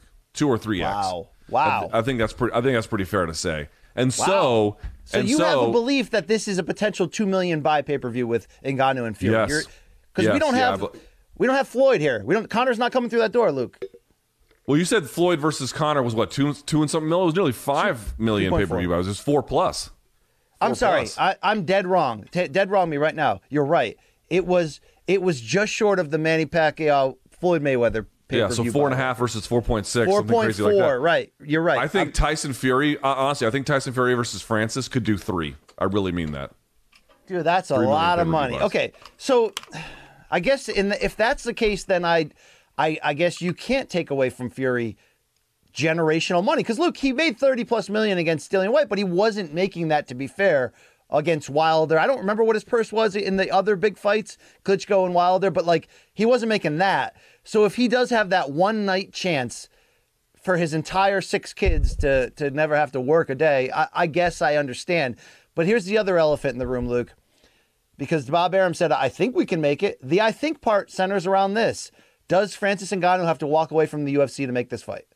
Is there any chance that Dana White goes, we did make a shit ton of money co-promoting Mayweather McGregor, which did 4.4 million pay-per-view buys and actually exceeded Mayweather Pacquiao from the standpoint of live gate and total income. Is that enough for Dana White to completely switch gears, get in a room with the Disney executives? Because let's remember, UFC, ESPN has both UFC under contract and has Tyson Fury. Although Ariel is reporting that Fury's deal with Top Rank as a co-promoter is now now completed. But you get what I'm saying here. It's familiarity. Could you get Dana White to say yes just to guarantee that he keeps Ngannou in house and eh, you can make some easy money here, Luke? Well, a couple things. I mean, we don't really like. We don't need the UFC in this equation. I, I don't like. Why are we introducing them here? because uh, true or false, if Francis says yes to this fight, then he has to say no to the UFC because we know his deal is officially up at the end of this calendar year. He's going through knee surgery. Nobody knows if Francis is coming back to the octagon, but if he is, he's going to have to sign a new deal. Which in theory you would think Dana White going, no, no, no, no, no. We make enough money nowadays. We don't need to do this crossover co-promotion boxing bullshit. See, here's the thing. I mean, I, where, where UFC gets involved, I don't know. But the part that could be interesting is ESPN must be looking at this and going, fellas, we got to be able to do a deal here. We've got Top Rank, which I know, you know, Tyson has sort of worked through, but it has obviously a good relationship with them. This has been a fruitful partnership. We've got Top Rank here. We've got UFC here. We should be able to find a way to accommodate this. We've got all of the different uh, apparati in boxing and MMA and all of our sports shows. We could blow this thing up to the nth degree. They could make this bigger than it ever could be. Why- Let's just get a deal done here. So there's Yeah, part of Dana, that being. But look, involved. if you're Dana, you don't want to start a trend. You don't want to start a precedence to your fighters. We're in a we're in a, a key point in the fighter pay evolution, right? I guess we're in a I guess this will this will tell us a lot about where the UFC goes from here. Are they going to hold the line and say, "Yeah, Conor can do it, and the rest of you guys can fuck off," or are we going to bend a little bit more when the circumstances call for it? Now, again, this is a pretty rare circumstance too. Tyson Fury versus uh, uh Deion, or excuse me, uh, versus Francis Ngannou is not something that's going to happen all that often. Remember, we all I, I thought that Gane was going to win, and then we were going to not even be in this scenario. But um, I I wonder maybe you yeah because UFC might be like we'd still rather have him than not have him Right, but the other right. part is too the UFC might be like yeah you're gonna go there against Tyson Fury you're gonna get fucking bludgeoned we don't want to do business with you either plus Ngannou's getting a little bit older they might let him walk dude they might let him walk You know, they might because a lot of people DM me and go, BC, like fun, fun analysis. Gr- Great job yelling at the camera, but the dude's 35 with bad knees. Like, is that the guy you want to throw Right. Stupid money? I do, I do agree there is the wild card conversation of Disney. Disney forced Dana to stand down on the Tai Chi Palace debacle, which ended with your boy BC as the centerpiece of a four minute media hit job video. Yeah, yeah, brother. Uh, but you know, could they turn that turn Dana's hand? I don't know. Um, quick, quick reporting here from our our. Uh, our, our great producer Mikey Mormal, Luke, he's saying that in the Fury versus Wilder uh, rivalry to compare paydays, Wilder made four million for the first fight against Fury, while Fury made three. In the second fight, they were both guaranteed five, but according to Dan Rafael, made upwards of 25 apiece based on everything else, pay per view points, all that. And then the third fight last fall, Fury made 30 million, Wilder made 20. So you're seeing Fury's evolution into making, you know, stupid Floyd money, right? We're getting there again, Luke, it's not he's not gonna listen to me saying, Hey Fury, can you wait until after you become undisputed champion to make this Ngannou money? The timing does seem to be right now, Luke. I'm not here for it. I'm not Ariel and Brett getting all excited. But four ounce gloves and a chance at three million pay-per-view buys, no one's turning that down, Luke. No one. No one. uh no they're not they're not my wife is telling me someone broke into our car this is terrible Right now, do, can you, are they there? Uh, no, I'm not sure what happened, but in any event, uh, all right. are Um, there any Colombian relatives in your house right now who could kick some ass? No, they're all gone. All right, let's move to point number five here, BC, because we do need to move the show along. Let's talk about Bellator very quickly. There's a bunch of stuff that happened. They had two shows. They just ended. I swear to God, the post limbs just finished. I'm going to keep doing this dad joke because I don't know who. I mean, I just cannot believe they decided to start a five fight card with three five round scheduled fights on them at 10:30 East Coast time. It's like if you're trying to put your best foot forward so people will watch your product, this was the opposite choice you should have made. But okay, that's just me thinking out loud. Let's start here, BC. Friday night. Liz Carmouche got the win over Juliana Velasquez, but I don't know about that stoppage, dude. Mike Beltran is a good referee, but here's my view. He fucked up this stoppage. Do you agree? Yeah, Luke, he fucked it up big time. And I hate to see it because it was going to be a great moment for 38 year old Liz Carmouche, who had fought unsuccessfully for the Strikeforce title, for two different UFC titles, to come back and find sort of this final gear of which she's aggressive. And look, she was aggressive in this first round. Not Watanabe level aggressive, but she was aggressive. And then that aggression stopped and she was passive.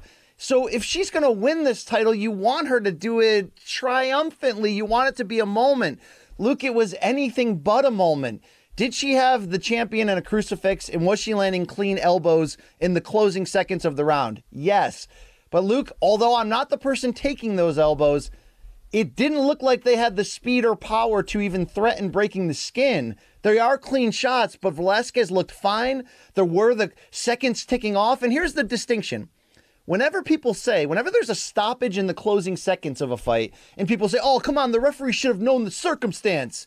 I always say I disagree. If the referee sees a fighter who can no longer continue, it goes back to the Chavez versus Meldrick Taylor debate with Richard Steele, 1990, one of the greatest boxing title matches ever. If a guy, even with one second left, if a man or woman looks like they can't continue, you stop the fight. Luke, I disagree. It did not look anywhere close like Juliana Velasquez could not continue in this fight. I think that is a situation where Beltran has to know the situation. Velasquez is counting down the seconds of the round. Yes, she can't fire back because she's stuck in a crucifix, but Luke, she's not even visibly getting hurt.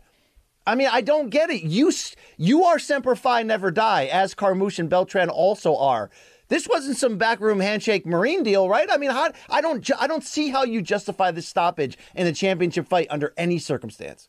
Yeah, I don't I don't think you can justify it. I don't know what Mike Beltran saw to make that call, so we'd have we'd have to hear from him. But of course, commissions don't ever make referees ever justify their decisions to the public, so that will remain a mystery for the rest of our lives. But when you go back and you watch it, it's simply not clear. To your point, I think you stated it quite correctly. Was she in a bad spot? She was in a bad spot. Was she being hit? She was being hit. Were the shots all that damaging? No, they were not hardly. I'm not to say they were nothing, but they were not, or this wasn't serious, but this was not dangerous. She was not being rocked. She was not getting her head bounced. She wasn't even cut open. There was not. There was. It was a little more than busy work for sure. It was. It was important work. But this is it. You can see here, and also it should be noted too. Velasquez was beginning to turn the tide a little bit. Carmouche did come out with a strong early kind of performance and then was kind of fading as the rounds went on. She got dropped from a punch, I think, at the beginning of this round or whenever it was. I can't remember that part either. But but again, look at these. These are serious. But then he just stops right there. This what are we doing? This is no, no, no, no, no, no. This was way, way too early to take someone's title from them. Velasquez and her team immediately protested. She seemed quite coherent. Bad call. Scott Coker saying we probably might run this back. They should. Bad, well, bad call. Here's why they really should, because the next night, Luke, of course, uh, hometown favorite Ilima-Lei Macfarlane came out to the incredible uh, entrance with the traditional Hawaiian culture there. It was great to see. But she's coming back in her first fight since losing to Velasquez for the title. And Luke, it was it was turns out it was Justine Kish shitting all over her for once, Luke, right? That was a great performance from Kish from the standpoint of just going in there and doing what she had to do. But that took away the need to slide Macfarlane back in. Now you have to run this back, dude. This ain't a deep division to begin with. We know that. Now you have to run this back. And by the way, how, how shout out to Justine. Let me, let me ask you. Rate, rate your, Luke, it's unfortunate. Rate, Rate your own joke. Rate your own Justine Kish shit, shitting on them joke. Would you where, where would you put that out of ten? I'll give me a, I'll give me a six and a half, seven for that. Oh, that was more I mean, like a three or three it's or two. low hanging fruit for sure, but I did slice that shit up, fruit ninja style. Luke, remember one of the early iPad S- games? Since you jumped around on the rundown, we'll jump to that one here. Point uh, to answer your question. It, yes, it does.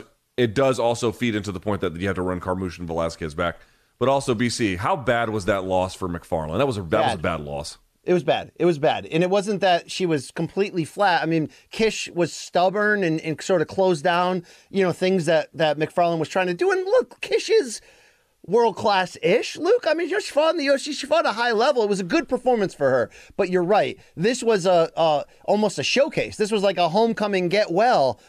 And it didn't happen, Luke. And, and, and you know why I was happy for Kish, Luke? Because it goes back to school. Like, when one kid does that one embarrassing thing or has it happen to him and, and they never live it down, Luke, right? You know mm-hmm. what I'm mm-hmm. saying? Mm-hmm. Like we, there was this one guy that I went to high school with. He had one testicle removed, Luke, probably for a medical emergency, but he was uniball the rest of his life. You know? Oh, was, we had was, we had a guy like that, but we called him the Unabomber. That, well, that's better. That's better. But like my point is, everyone knows somebody in their life who accidentally pissed their pants, or you know what I mean. Whatever, whatever the thing is, right? Like there was this kid, Nick Claber was firing mini donuts across the cafeteria our senior year. He hit this kid right in the ear, right in the damn ear, Luke. It was donut in his ear hole. We call that kid donut ear for the rest of his life, Luke. I don't even know the guy's okay. name. He's fucking right, donut BC, ear. We gotta move. We gotta move along from donut ear. Uh, BC. Sticking with the Friday night card very quickly, Danny Sabatello running over Jornel Lugo. He'll now face Leandro Higo in the Bellator Grand Prix. He gets his way in. He beat the shit out of Lugo. Fair or unfair, he's the new dark horse in the tournament. Yes, and I have to apologize for not seeing this coming, not knowing what we had here, what Bellator has here in Danny Sabatello. Luke, just like you're talking to me joking around, my washed ass is the American Alpha.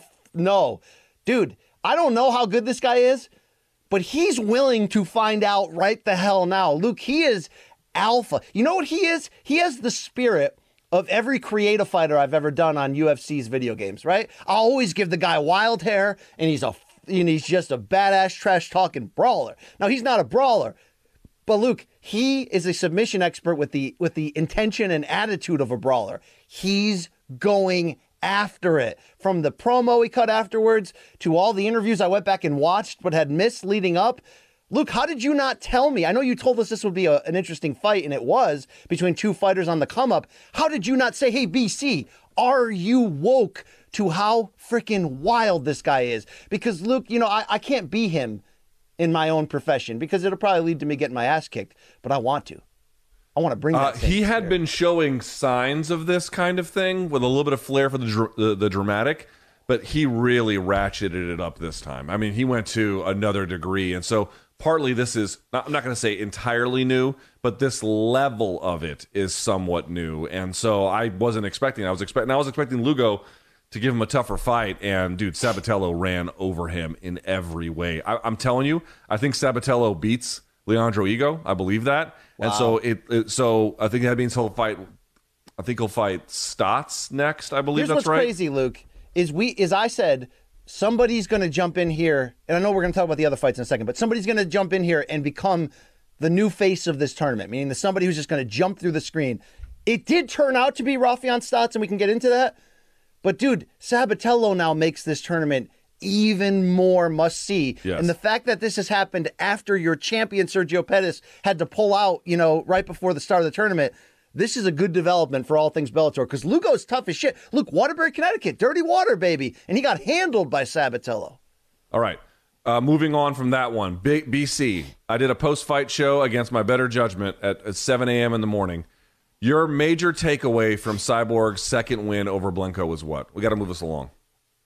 Dude, But Luke, do we really have to move it along? We do, BC, because I got shit we have to do. Please, please, for the love of God, don't fuck with me today. Please, I'm You begging another you. job I'm I don't begging know you. about? I'm, I'm right. begging you, BC. Please don't fuck with me today. Okay. Look, Arlene Blencowe did in some ways what I hope she would have done, which was caution to the win and go for it. She did, Luke.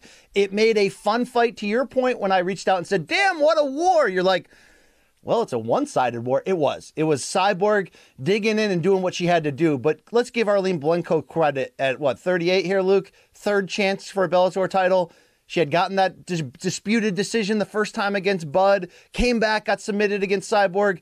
Dude, she did what what what she's capable of. Stand in, take big shots, but give them back. I give her a lot of credit, but no, she was never in this fight scorecard wise. It never looked like she was close to, to putting Cyborg in trouble, although she did sort of drop her on that in between shot and she did mark her up a little bit.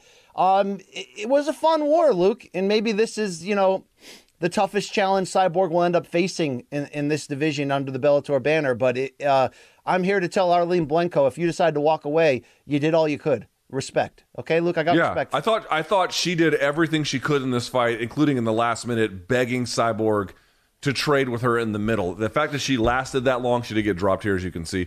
But the fact that she lasted that long and then tried to have that kind of exchange with her, dude, Blanco did everything I thought she could. She really did. She tried. She really, truly tried. And that's all you can ask of a fighter. Just give us what you have, and she did. Wasn't enough in the end, but it was definitely a commendable effort. And so that's why they call it a war. There were a couple of rounds where she was landing some overhand rights and some left hooks on, on Cyborg. But I, I think by by the time the fourth started, the fight at that point was more or less lost, and then she was eating damage. But it didn't deter her. I really respect the effort. I really do. The effort that Blencowe put in here was was she overcame a, a, a wardrobe malfunction in round one that could have been disastrous, and she overcame that too. So, uh, uh, you know, strong performance in defeat, but Cyborg, still Cyborg, baby. Luke, I mean, you know, every couple title defenses, we sort of reset and go, man, does Cyborg get the love she probably really, you know, deserves? I mean, maybe she never will, Luke. What a freaking legend. I mean, at this age, uh, she's got a better motor than everybody. She's she's always stronger, always better output, more efficient than ever. Can do everything. Her kicking game was fantastic. Nobody handles her on the ground, Luke. I mean, what what an all timer, dude. Seriously, She What- truly is. Uh, yeah, if she's not the best fighter of all time, because you want to give it to Amanda Nunes, great. But this is number two very easily, and I don't even know who three would be. It's pretty far away at that point. Rose Uh. BC. No, no, Valentina, Valentina, dude, Valentina. Valentina, right? Still okay. Fair point. Uh, BC after stopping Juan Archuleta, is Raufeon Stots the favorite to win this tournament, or would it be Patchy Mix for beating Kyoji Horiguchi and taking out who we thought was the prohibitive favorite in this tournament? Who would you say is now the guy who's going to win it all? It's Raufeon Stots right now, but let's give respect first of all to what Patchy Mix did, or we'll, we'll, we'll play the Stots stuff first. Dude, Stots was everything he says he was, everything we said he was, and more. Juan Archuleta never been stopped. Stots from the beginning in this one, Luke, landed big shots. He survived Archuleta's early takedown, and then he started putting together some power double legs, really establishing himself. The backflips after the victory, the post-fight interview was wild, but Luke, his wrestling ability mixed with the intention of his power shots, he is a problem for this bracket, for this division. If you tell me you can see the future and it's going to be Stots versus Pettis after this tournament's all said and done for the title, then maybe we need to get on a plane and see that in person. Stots coming the hell on because Archuleta was there in shape, ready.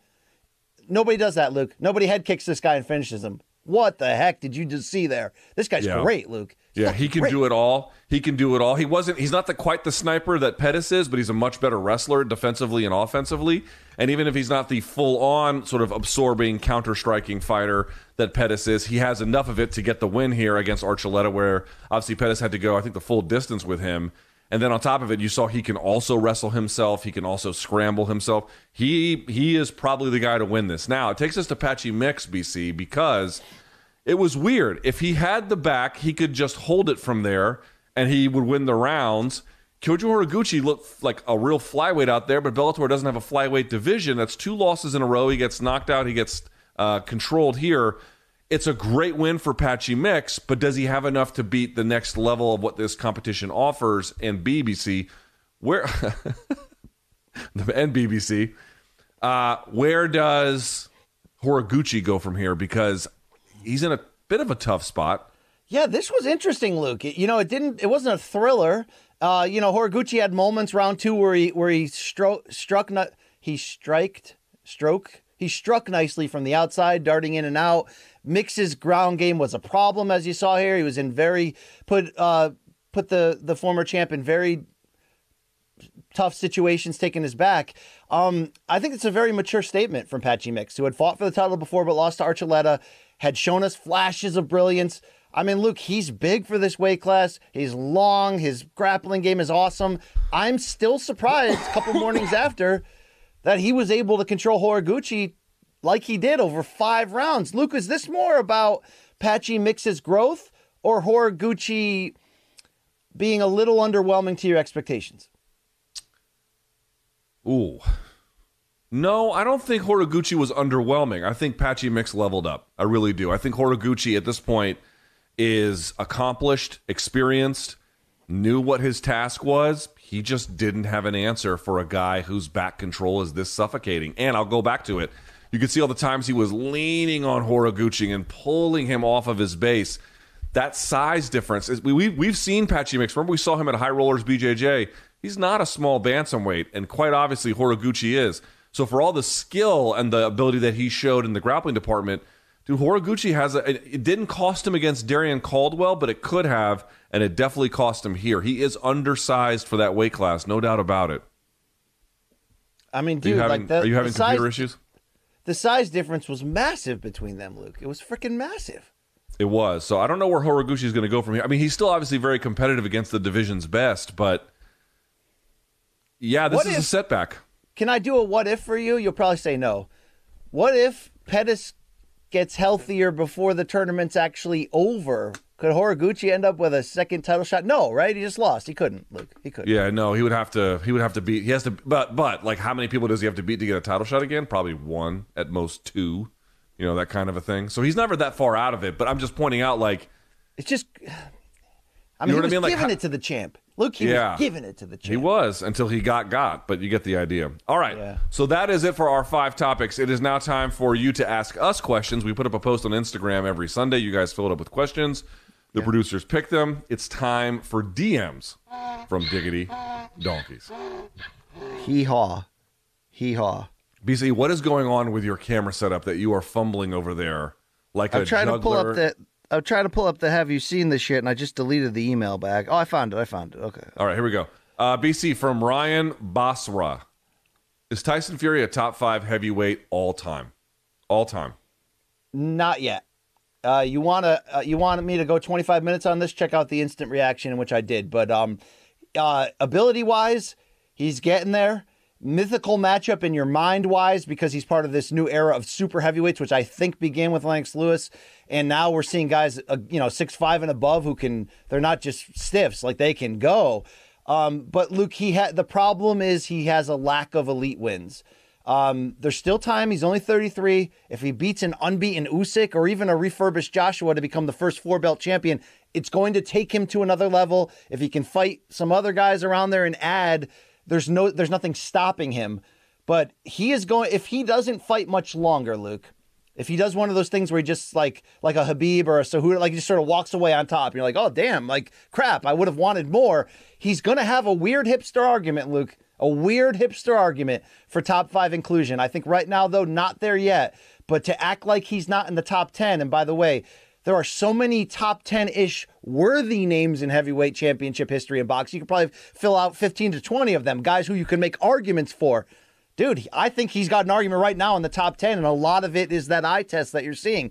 You, I'm sorry, you know what I mean? Try put Rocky Marciano in there against him. You know, like seriously, the dude's fucking six foot nine, and, he, and he's tough as balls, and he really doesn't have a hole in his game. So he's coming, Luke. He's freaking coming.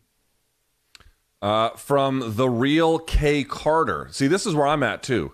In terms of pageantry and energy, who is the P4P, the pound for pound walkout king across all of combat sports? I think it's Fury. Dude, I don't think Joshua, I mean, the Joshua thing is big because it's a big stadium and he's got his letters on fire.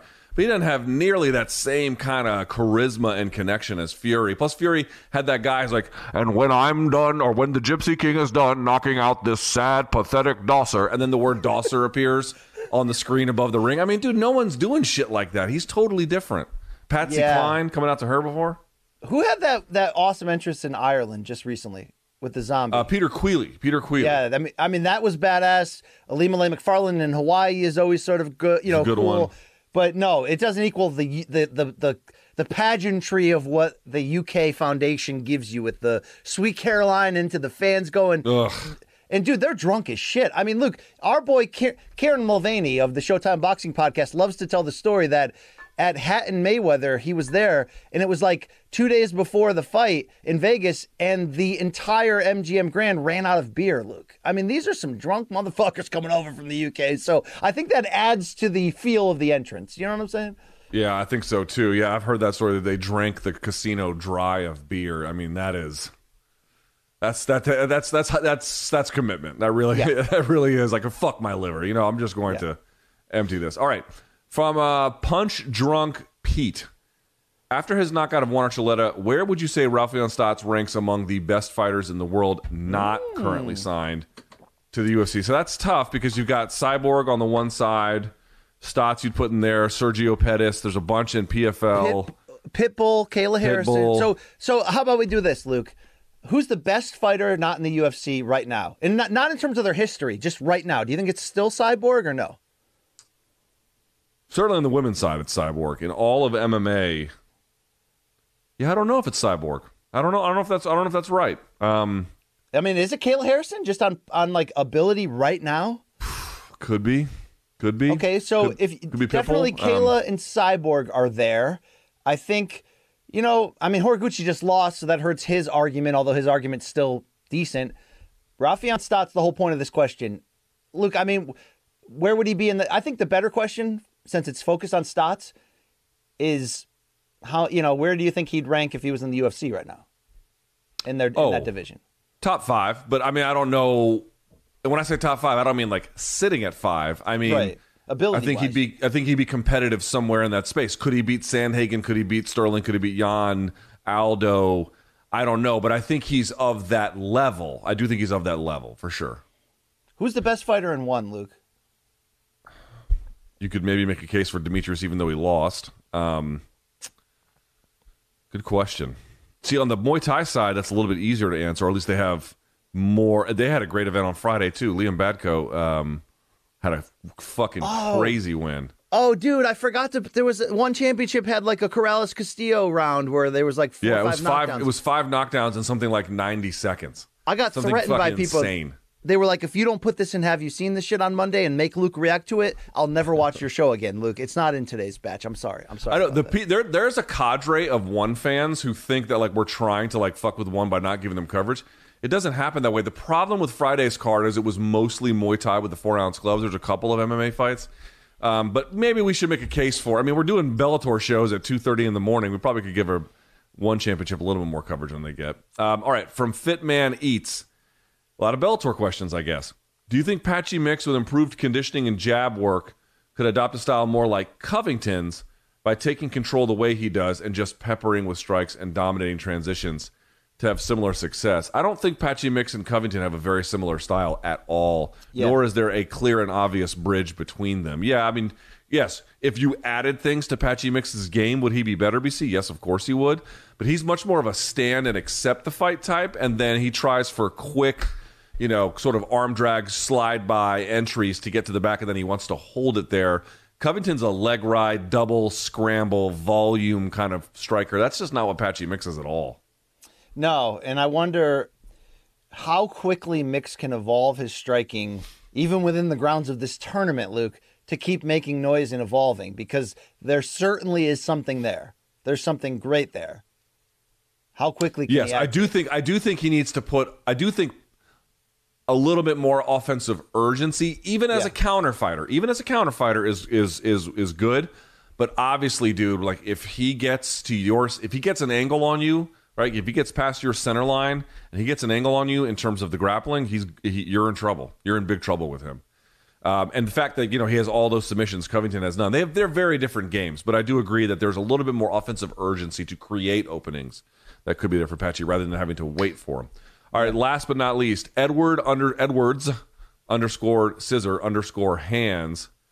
Uh, would Luke trade his vape habit for a night's sleep? Motherfucker, I would trade this show for a night's sleep. Are you shitting me? I can't remember the last time I got eight hours of sleep in a night. I mean that sincerely, BC. I cannot remember the last time. So you I remember just, when I went eight. when, when you and eight. I were just in Dallas at the uh, Live by Loews in Arlington, there Yes. uh, overlooking the the Jerry World, and you know outside of our window of our on our side of the hotel, I don't know, there was like a fair and a some there was a pool. There were just pumping house music. I felt bad telling you that it, you know, it took me a few minutes, but I did nap during that, Luke. You know, I felt bad telling you that because I know there was no chance in Dude, hell. I'll, I'll I'll tell the folks this, dude. Sleeping, I, it used to be so easy for me. I remember when I remember I, I remember this distinctly. There was one time that I was out with my Marine Corps unit. We were on an exercise. I had some downtime, and I slept in the five ton um, vehicle next to the gun line. The gun line is where all the cannons fire. So it's not just small arms rifles. It's the howitzer fucking sending seven red bag 30 miles away, right, on the charge. I slept right next to it, no fucking problem. That was like 24 at the time, something like that. I mean, just could sleep anywhere with under any condition, no problem. Dude, now when I sleep, I have to wear those nose strips that like Albert Haynesworth had to wear because he was, you know, a, a fat slob when he fought for the or played for the now the Commanders, then the Redskins. And I have to wear earplugs at night, and I have to take melatonin and uh, other sleep drugs to go to sleep. Dude, it's a fucking battle for me. The air has to be on. The fucking uh, white noise machine has to be on. Oh, I have to. I have to gear. I have to gear up like Roxanne Modafferi does before an MMA fight, bro. I'm taped up. I've got knee pads on. I mean, it's a fucking shit show because my, I'm so full of anxiety. I can't sleep anymore. Yeah, my wife has. Uh, she's not that bad. Not as bad as you, but there are many times that, you know, my light snoring, lightish snoring, can just send me to another room, Luke. But you need. I mean, you haven't even talked about the copious amounts of Delta products that you also use to help you get to that point, Luke. Um, I feel bad for you because as much as we're all like, yeah, Luke should go on TRT, have a Vitor Belfort type run in life, all you actually need is four good nights of sleep per week, Luke, and you could be a completely different person. I honestly, I, I mean this sincerely. I wonder what would happen if I could start sleeping normally again, and how much it would improve my health. Because it has become a point in my life where it's the hardest thing for me to fall asleep. It, it's just terrible. So, give me all the drugs, please. That's what I would say. All right, BC, that's done with my shit. Now it's time for yours. Yeah. So what I like to do every Sunday, Luke, is I uh, I scour the globe for the highs and lows, the good, the bad, the ugly, the in between in combat sports, and then I say, "Hey, Gaff Pierre, our great producer, put this shit together to find out if people have seen it." Yes, it's have you seen this shit? You farted your way through that intro too. Uh, probably. Uh, Luke, we have had this weekend an abundant of all, I don't want to say all time great, but amazing post fight interviews. I got four of them. We're going to play samples. I want you to tell me who was the best this weekend. Hold on, I gotta Let- close this fucking window. My neighbor is. Jesus Christ. Hey, let's mow our lawn at fucking 10 a.m. Actually, it's almost 1. What am I saying? I'm an asshole. Never mind.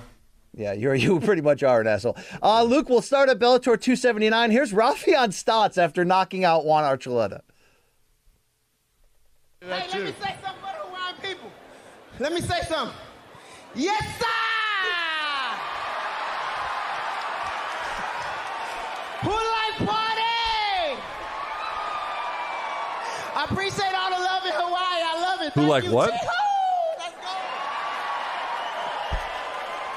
All right, ladies and gentlemen, I, need a am translator. here with the new interim bantamweight champion, Raufeon Superstats. Anything else you want to say?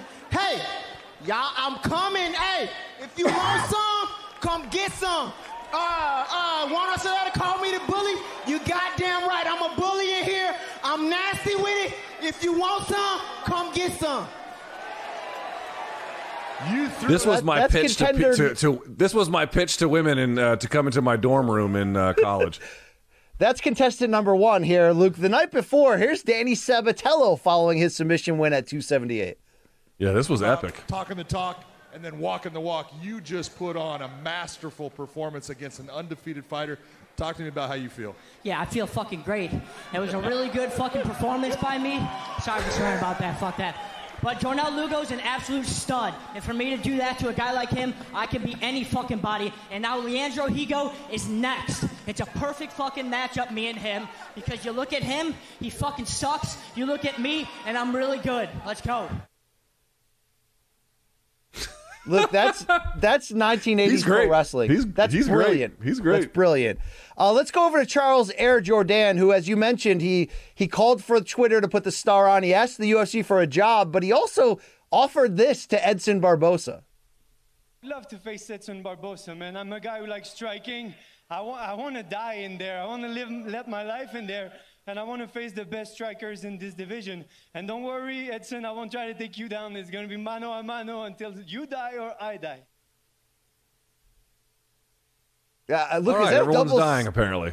Is that a double suicide pact he just offered Barboza right here? That was interesting. And So it's like, finally, it's like Luke, is he offering Edson Barboza a fight or the plot of Romeo and Juliet? What's happening? here? Yes, yes, yes. Uh, are we fucking or fighting? Tyson Fury might be doing the former here. Here's his infamous chat with Francis Ngannou. Oh Jesus Christ! Champion. He's in great shape. Look at the muscles on him. And we're gonna find out who is the baddest motherfucker on the planet. Good man, Francis. Yes. We apologise for the language. At the moment, so get I get a couple of months, get then I'll be right injury back on my feet. we'll speak. He's a good looking. He's a good looking Javi, isn't he? Yeah. Have you got a big Tory? Huh? You got a big Tory? Big what? Big Tory. A big Tory. Hey, this is getting off the chains, but will we see it in the octagon or will we see it in the ring? I think he's saying Big Corey. Is that uh? This is going to be a very special fight, like never before. We can cut it here, Gaff. I think that's British for big dong, Luke. Um, I got to give it to Danny Sabatello, Luke. He won the weekend in terms of sound. Yeah, that was. Uh, hey, Francis, you got a big ass hog. Yeah. Was, um, I mean, Tyson's sure he does. different, bro. He's different. All right, let's go to Honolulu for some more Bellator. Luke, do you know much about Sumiko Inaba, who calls herself the Lady Samurai? She improved to eight and and one with this first round finish of Whitney Piles. Good Oof. lord. Man, you know what really is missing from all of this is Venom and Reebok. I just, you know, would really make this so much better. such a such a strong argument to have it, you know. Uh, the Lady Samurai Ooh, can left put hook. it on. Yeah, that's that's impressive shit That's right nice. there. Look at this. Oh, that was nice. Jab, cross, hook, man. The one, two, Luke, you- That's what it is. You know I love real recognizing real on this segment. Um, I got a little emotional watching this incredible exchange following Cyborg Blencowe 2. I mean, those are just two warriors, Luke, okay? All right? I felt bad for I felt bad for Blencowe because that was that was a tough loss, and she gave it all, bro. She really did. I mean, she's crying. That's also that's knows- also by the way, that's not her eyebrow. Her that thing is a giant cut over her left eye. Yeah. And you know those tears, those tears are I gave every single thing I had and it still wasn't enough. And look at, you know, not everybody could be a champion, it happens, but uh what a, what a strong performance. Speaking of love and respect, Luke, did you see these savage lightweights, Yancey Medeiros making his Bellator debut and Emmanuel Sanchez moving up in weight? The final 10 seconds here was just a, a, a tease of what they did over 3 rounds and what'd you think about the hug before and after every round that they had? Didn't love the hug, but here's the thing: I do love Yancey. It was gr- his walkout was great. That crowd went ape shit for him, which was amazing to see. And and and Yancey brought it and got a win. For, so not only does he get a win in his Bellator debut, his Bellator debut takes place in Hawaii, first time there since 2009. Tough loss for Sanchez. So I don't love the hugging, but if there's one guy I'm gonna forgive, it's gonna be Yancey Medeiros. Sorry, my window apparently is still not motherfucking closed. Jesus Christ. Nobody can hear it, Lucas. All right. That's all. You don't have to keep bringing up Jesus' name. I mean, you know, he didn't he didn't die on a cross for you to disparage him every week on this show. Hey, Luke, let's go back to UFC Fight Night. Mike Jackson of CM Punk fame, uh, he took a, uh, a kick to the stick from old Dean Barry. Let's hear the uh, reaction from Jackson. I, and I'm not even. I'm talking about. Stop! Time! Time! Dean. Dean. Spin. Right here. Low blow. Okay. No coaching, guys.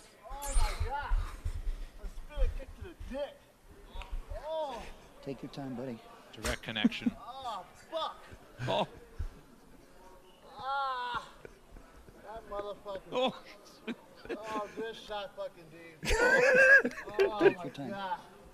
Uh, Luke uh, Jackson, the videographer and part-time fighter, was heavily criticized for taking the DQ loss here. Do you blame him, Luke?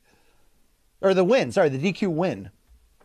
Uh, no, I don't. And by the way, I feel bad for Dean Barry because he had told, I think, MMA Fighting or somebody that he had spent his life savings to get back to the UFC, and then he gets here, and then this happens. The So old that really sucks. but stick kick that'll that'll be enough, you motherfucker. All right, let's go to the weirdest Sean Strickland tweet of the week, Luke, and there were a lot of them, but this is pretty inflammatory. Strickland has now made it his mission to go after the coaches of both Rose Namajunas and Aspen Ladd, basically saying they are being Weinsteined. Luke, uh, Rose actually put a a response video of sorts, people sort of connecting the dots, in which she prayed for for for the uh, people that against her in her life on this solo video. Luke, your thoughts on being this aggressive? well, that's very on brand for Sean Strickland. There's some verb tenses and some spelling that's an issue. That's definitely not how you spell Weinstein. Uh, also, Weinstein was less a Pat Barry is spelled wrong as well. Uh, Weinstein, his issue, as I understand it, was less that he was sort of considered some kind of grooming threat and more just pu- power abuse of, you know, already adult women. But, the, you know, he was just simply using the power as a way to extract sexual favors and. I mean, can else he catch a That's receipt here? thing. Pat, I know Pat Barry. He ain't going to take this lightly, Luke. No, no. Sean Strickland is. um Yeah, this is not the most delicate way to handle it. No, but All you know right. that's. I no, no. I mean, I would like to say that in the sport, like things like this matter, but I think most folks just don't seem to care about anything in the sport. Well, speaking so. of weird MMA tweets, Luke, let's go over to Bryce Mitchell. You know, the thug Nasty lives in a motorhome on his large property, Luke. And, you know, sometimes, Luke, um, he'll piss in the sink because it's easier. So, Luke, let that sink in, all right? Easier than what? I, like, I guess is going to the, toilet. bathroom that hard? Yeah, I guess finding the toilet, Luke. If you piss in your own sink, you're pretty gross. But then again, Luke, as much as I do love Bryce Mitchell, he did do this on camera recently. I know I mentioned it to you. Finally, we have the oh, video. I saw this.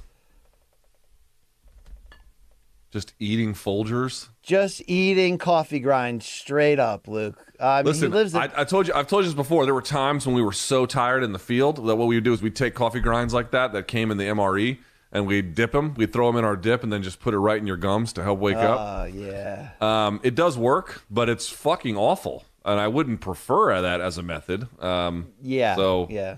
I mean, it will wake you up. Hey, Luke, Sergio Pettis, despite his injuries as the Bellator bantamweight champion, looked back on his UFC debut long ago against Will Campuzano and couldn't help but sh- shout out the phoner his opponent was packing back then. He said it would be a hard fight for me.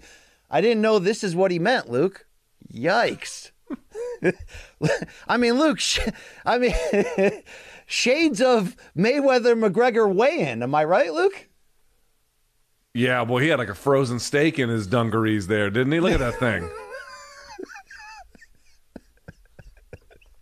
All righty then. I, li- I like Uh, I like the arrow in the picture, like we need it. That's Where's not even the the, best view of it. If you look at that thing straight on, you're like, "Whoa, bro, you are fired up for this." Wow. Okay, hey, Luke, gross or legit? A lot of people sending me this baseball fan, or was it NBA fan? I don't know what sport it is. Baseball, yes, Luke. Dipping the dog in the beer. Yeah, I mean, he's a dirtbag Yankees fan who took the ferry from Staten Island somewhere. This guy is a complete loser, and like every Yankees fan that I've ever encountered, just an abysmal human being. Wow, that you know that's tough talk from a guy who wore a black Yankees cat with the blacked out logo. Yes. Listen, on this listen, set. listen. As a man who wears questionable hats and is also a wash dad on vacation, you should understand my pain a little bit more than most. By the way, no talk about how Alexander Volkanovsky rolled into Manhattan for your interview wearing basically Fred Durst's red Yankee hat, right? I did. I didn't even realize that at the time. More so because I was despondent about the state of things, but that's a different conversation for a different time. All right, Luke. As we mentioned earlier, the UK does it differently when it comes to getting drunk. Look at this. See this uh, sniper cam at Wembley Stadium over the weekend caught this beer vendor pouring spilled beer back into the cups. Oh God! BC, I had a friend, this is true, and this fucker would do it every weekend, and I just never understood it. We had a friend whose whole bit was we'd go to these bars in college, and he would be the guy that would go and find people's empty or like you know half empty pitchers or like a little bit left in their mugs, and he would combine everything together and then drink it. And dude, he did it regularly, regularly. He's now an attorney, by the way, if you can believe that. So keep that in mind. Luke, um, you and I met at Mayweather Canelo September 2013 in Vegas.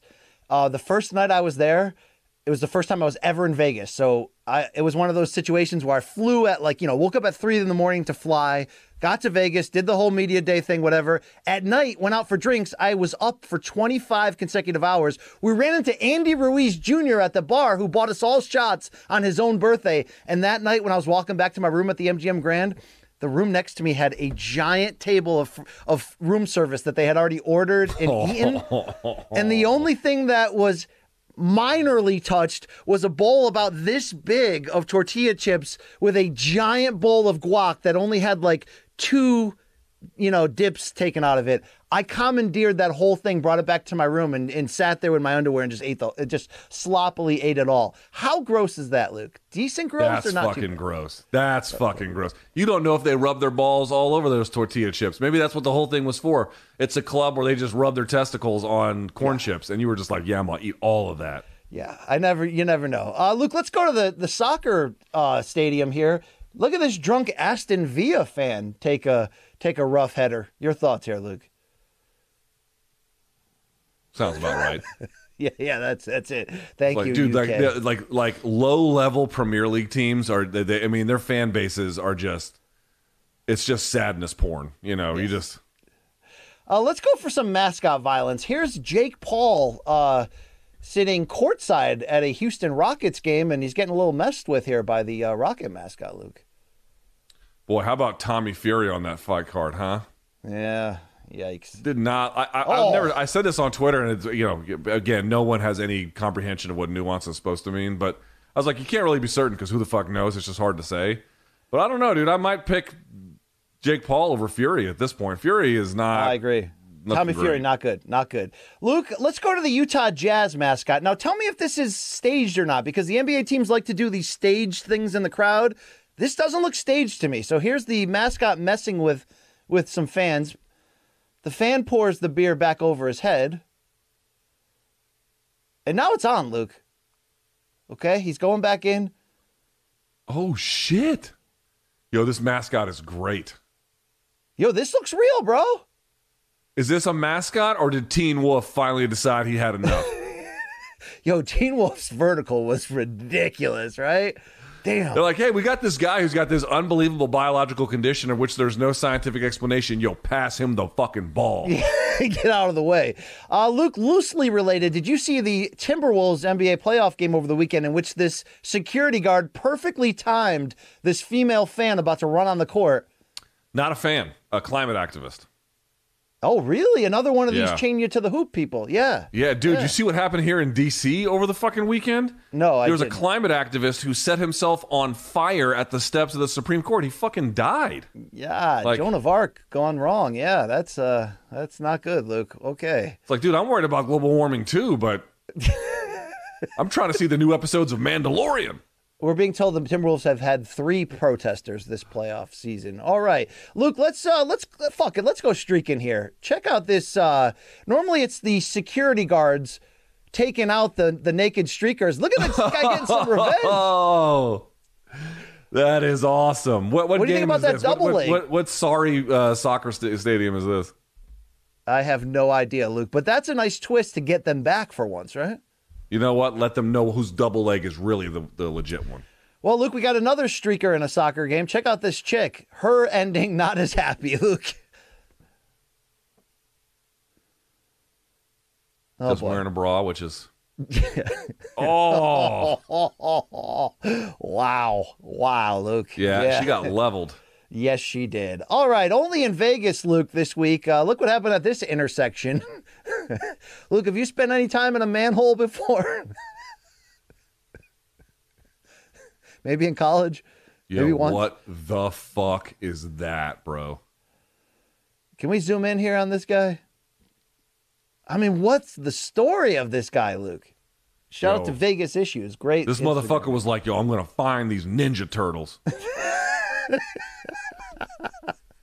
All right. Hey, Luke, speaking of big slams, did you see this insane amateur wrestling bridge, which they turned into a uh, belly to back, Luke? That's a crazy bridge. All right, let's see where this goes. I mean, that's insane flexibility.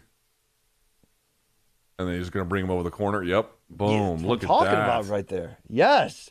Yeah, Slam. bro. That's the- wrestling. And then he just gets right on top, full mount.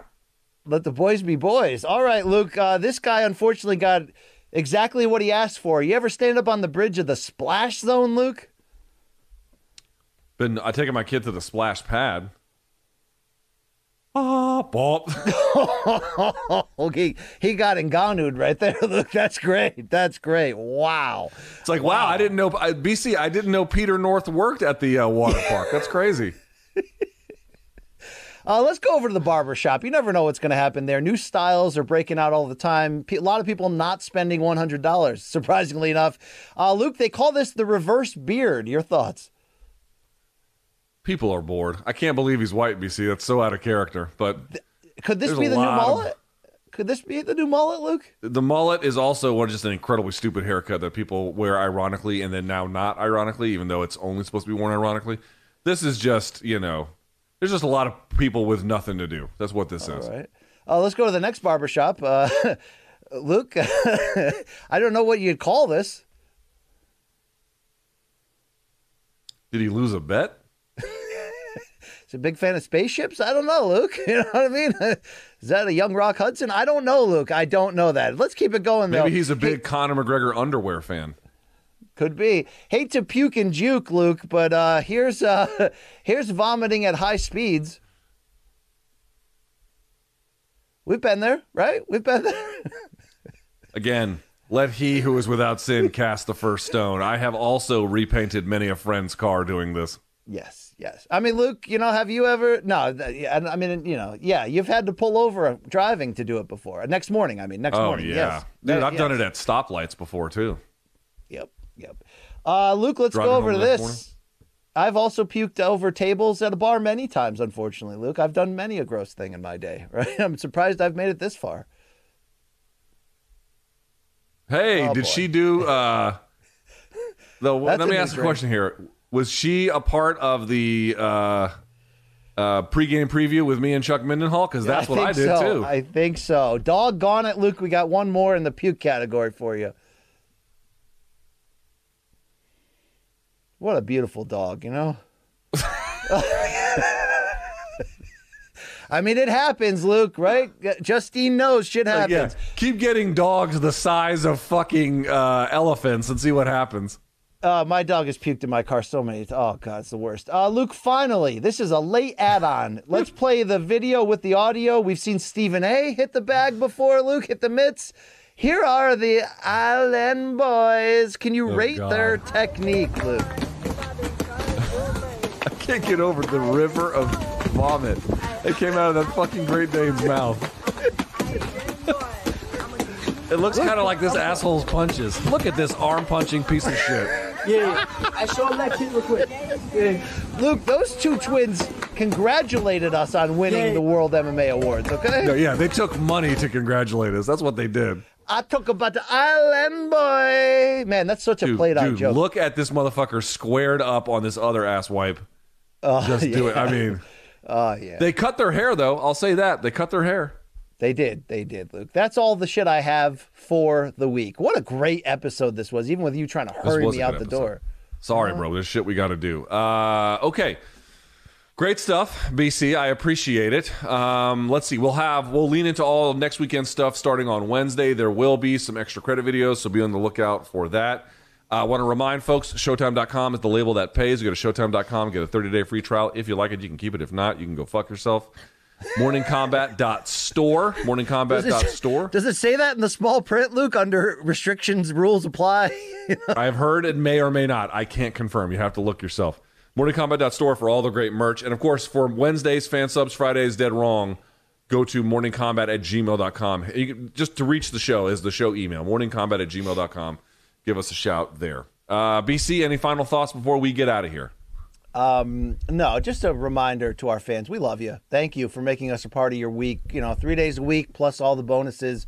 If you didn't check out our reactions, you want a little bit more from what we said, check that out. YouTube.com slash morning kombat. Nobody, and I mean nobody, does it like we do. Okay? Whether you like it or don't like it, sit down and take a look. Because this is the best thing going in combat sports today. Woo! Woo! All right. For Brian Campbell, for Malka, CBS Sports, and Showtime, I'm Luke Thomas. Back soon, and until then, may all of your gains be loyal.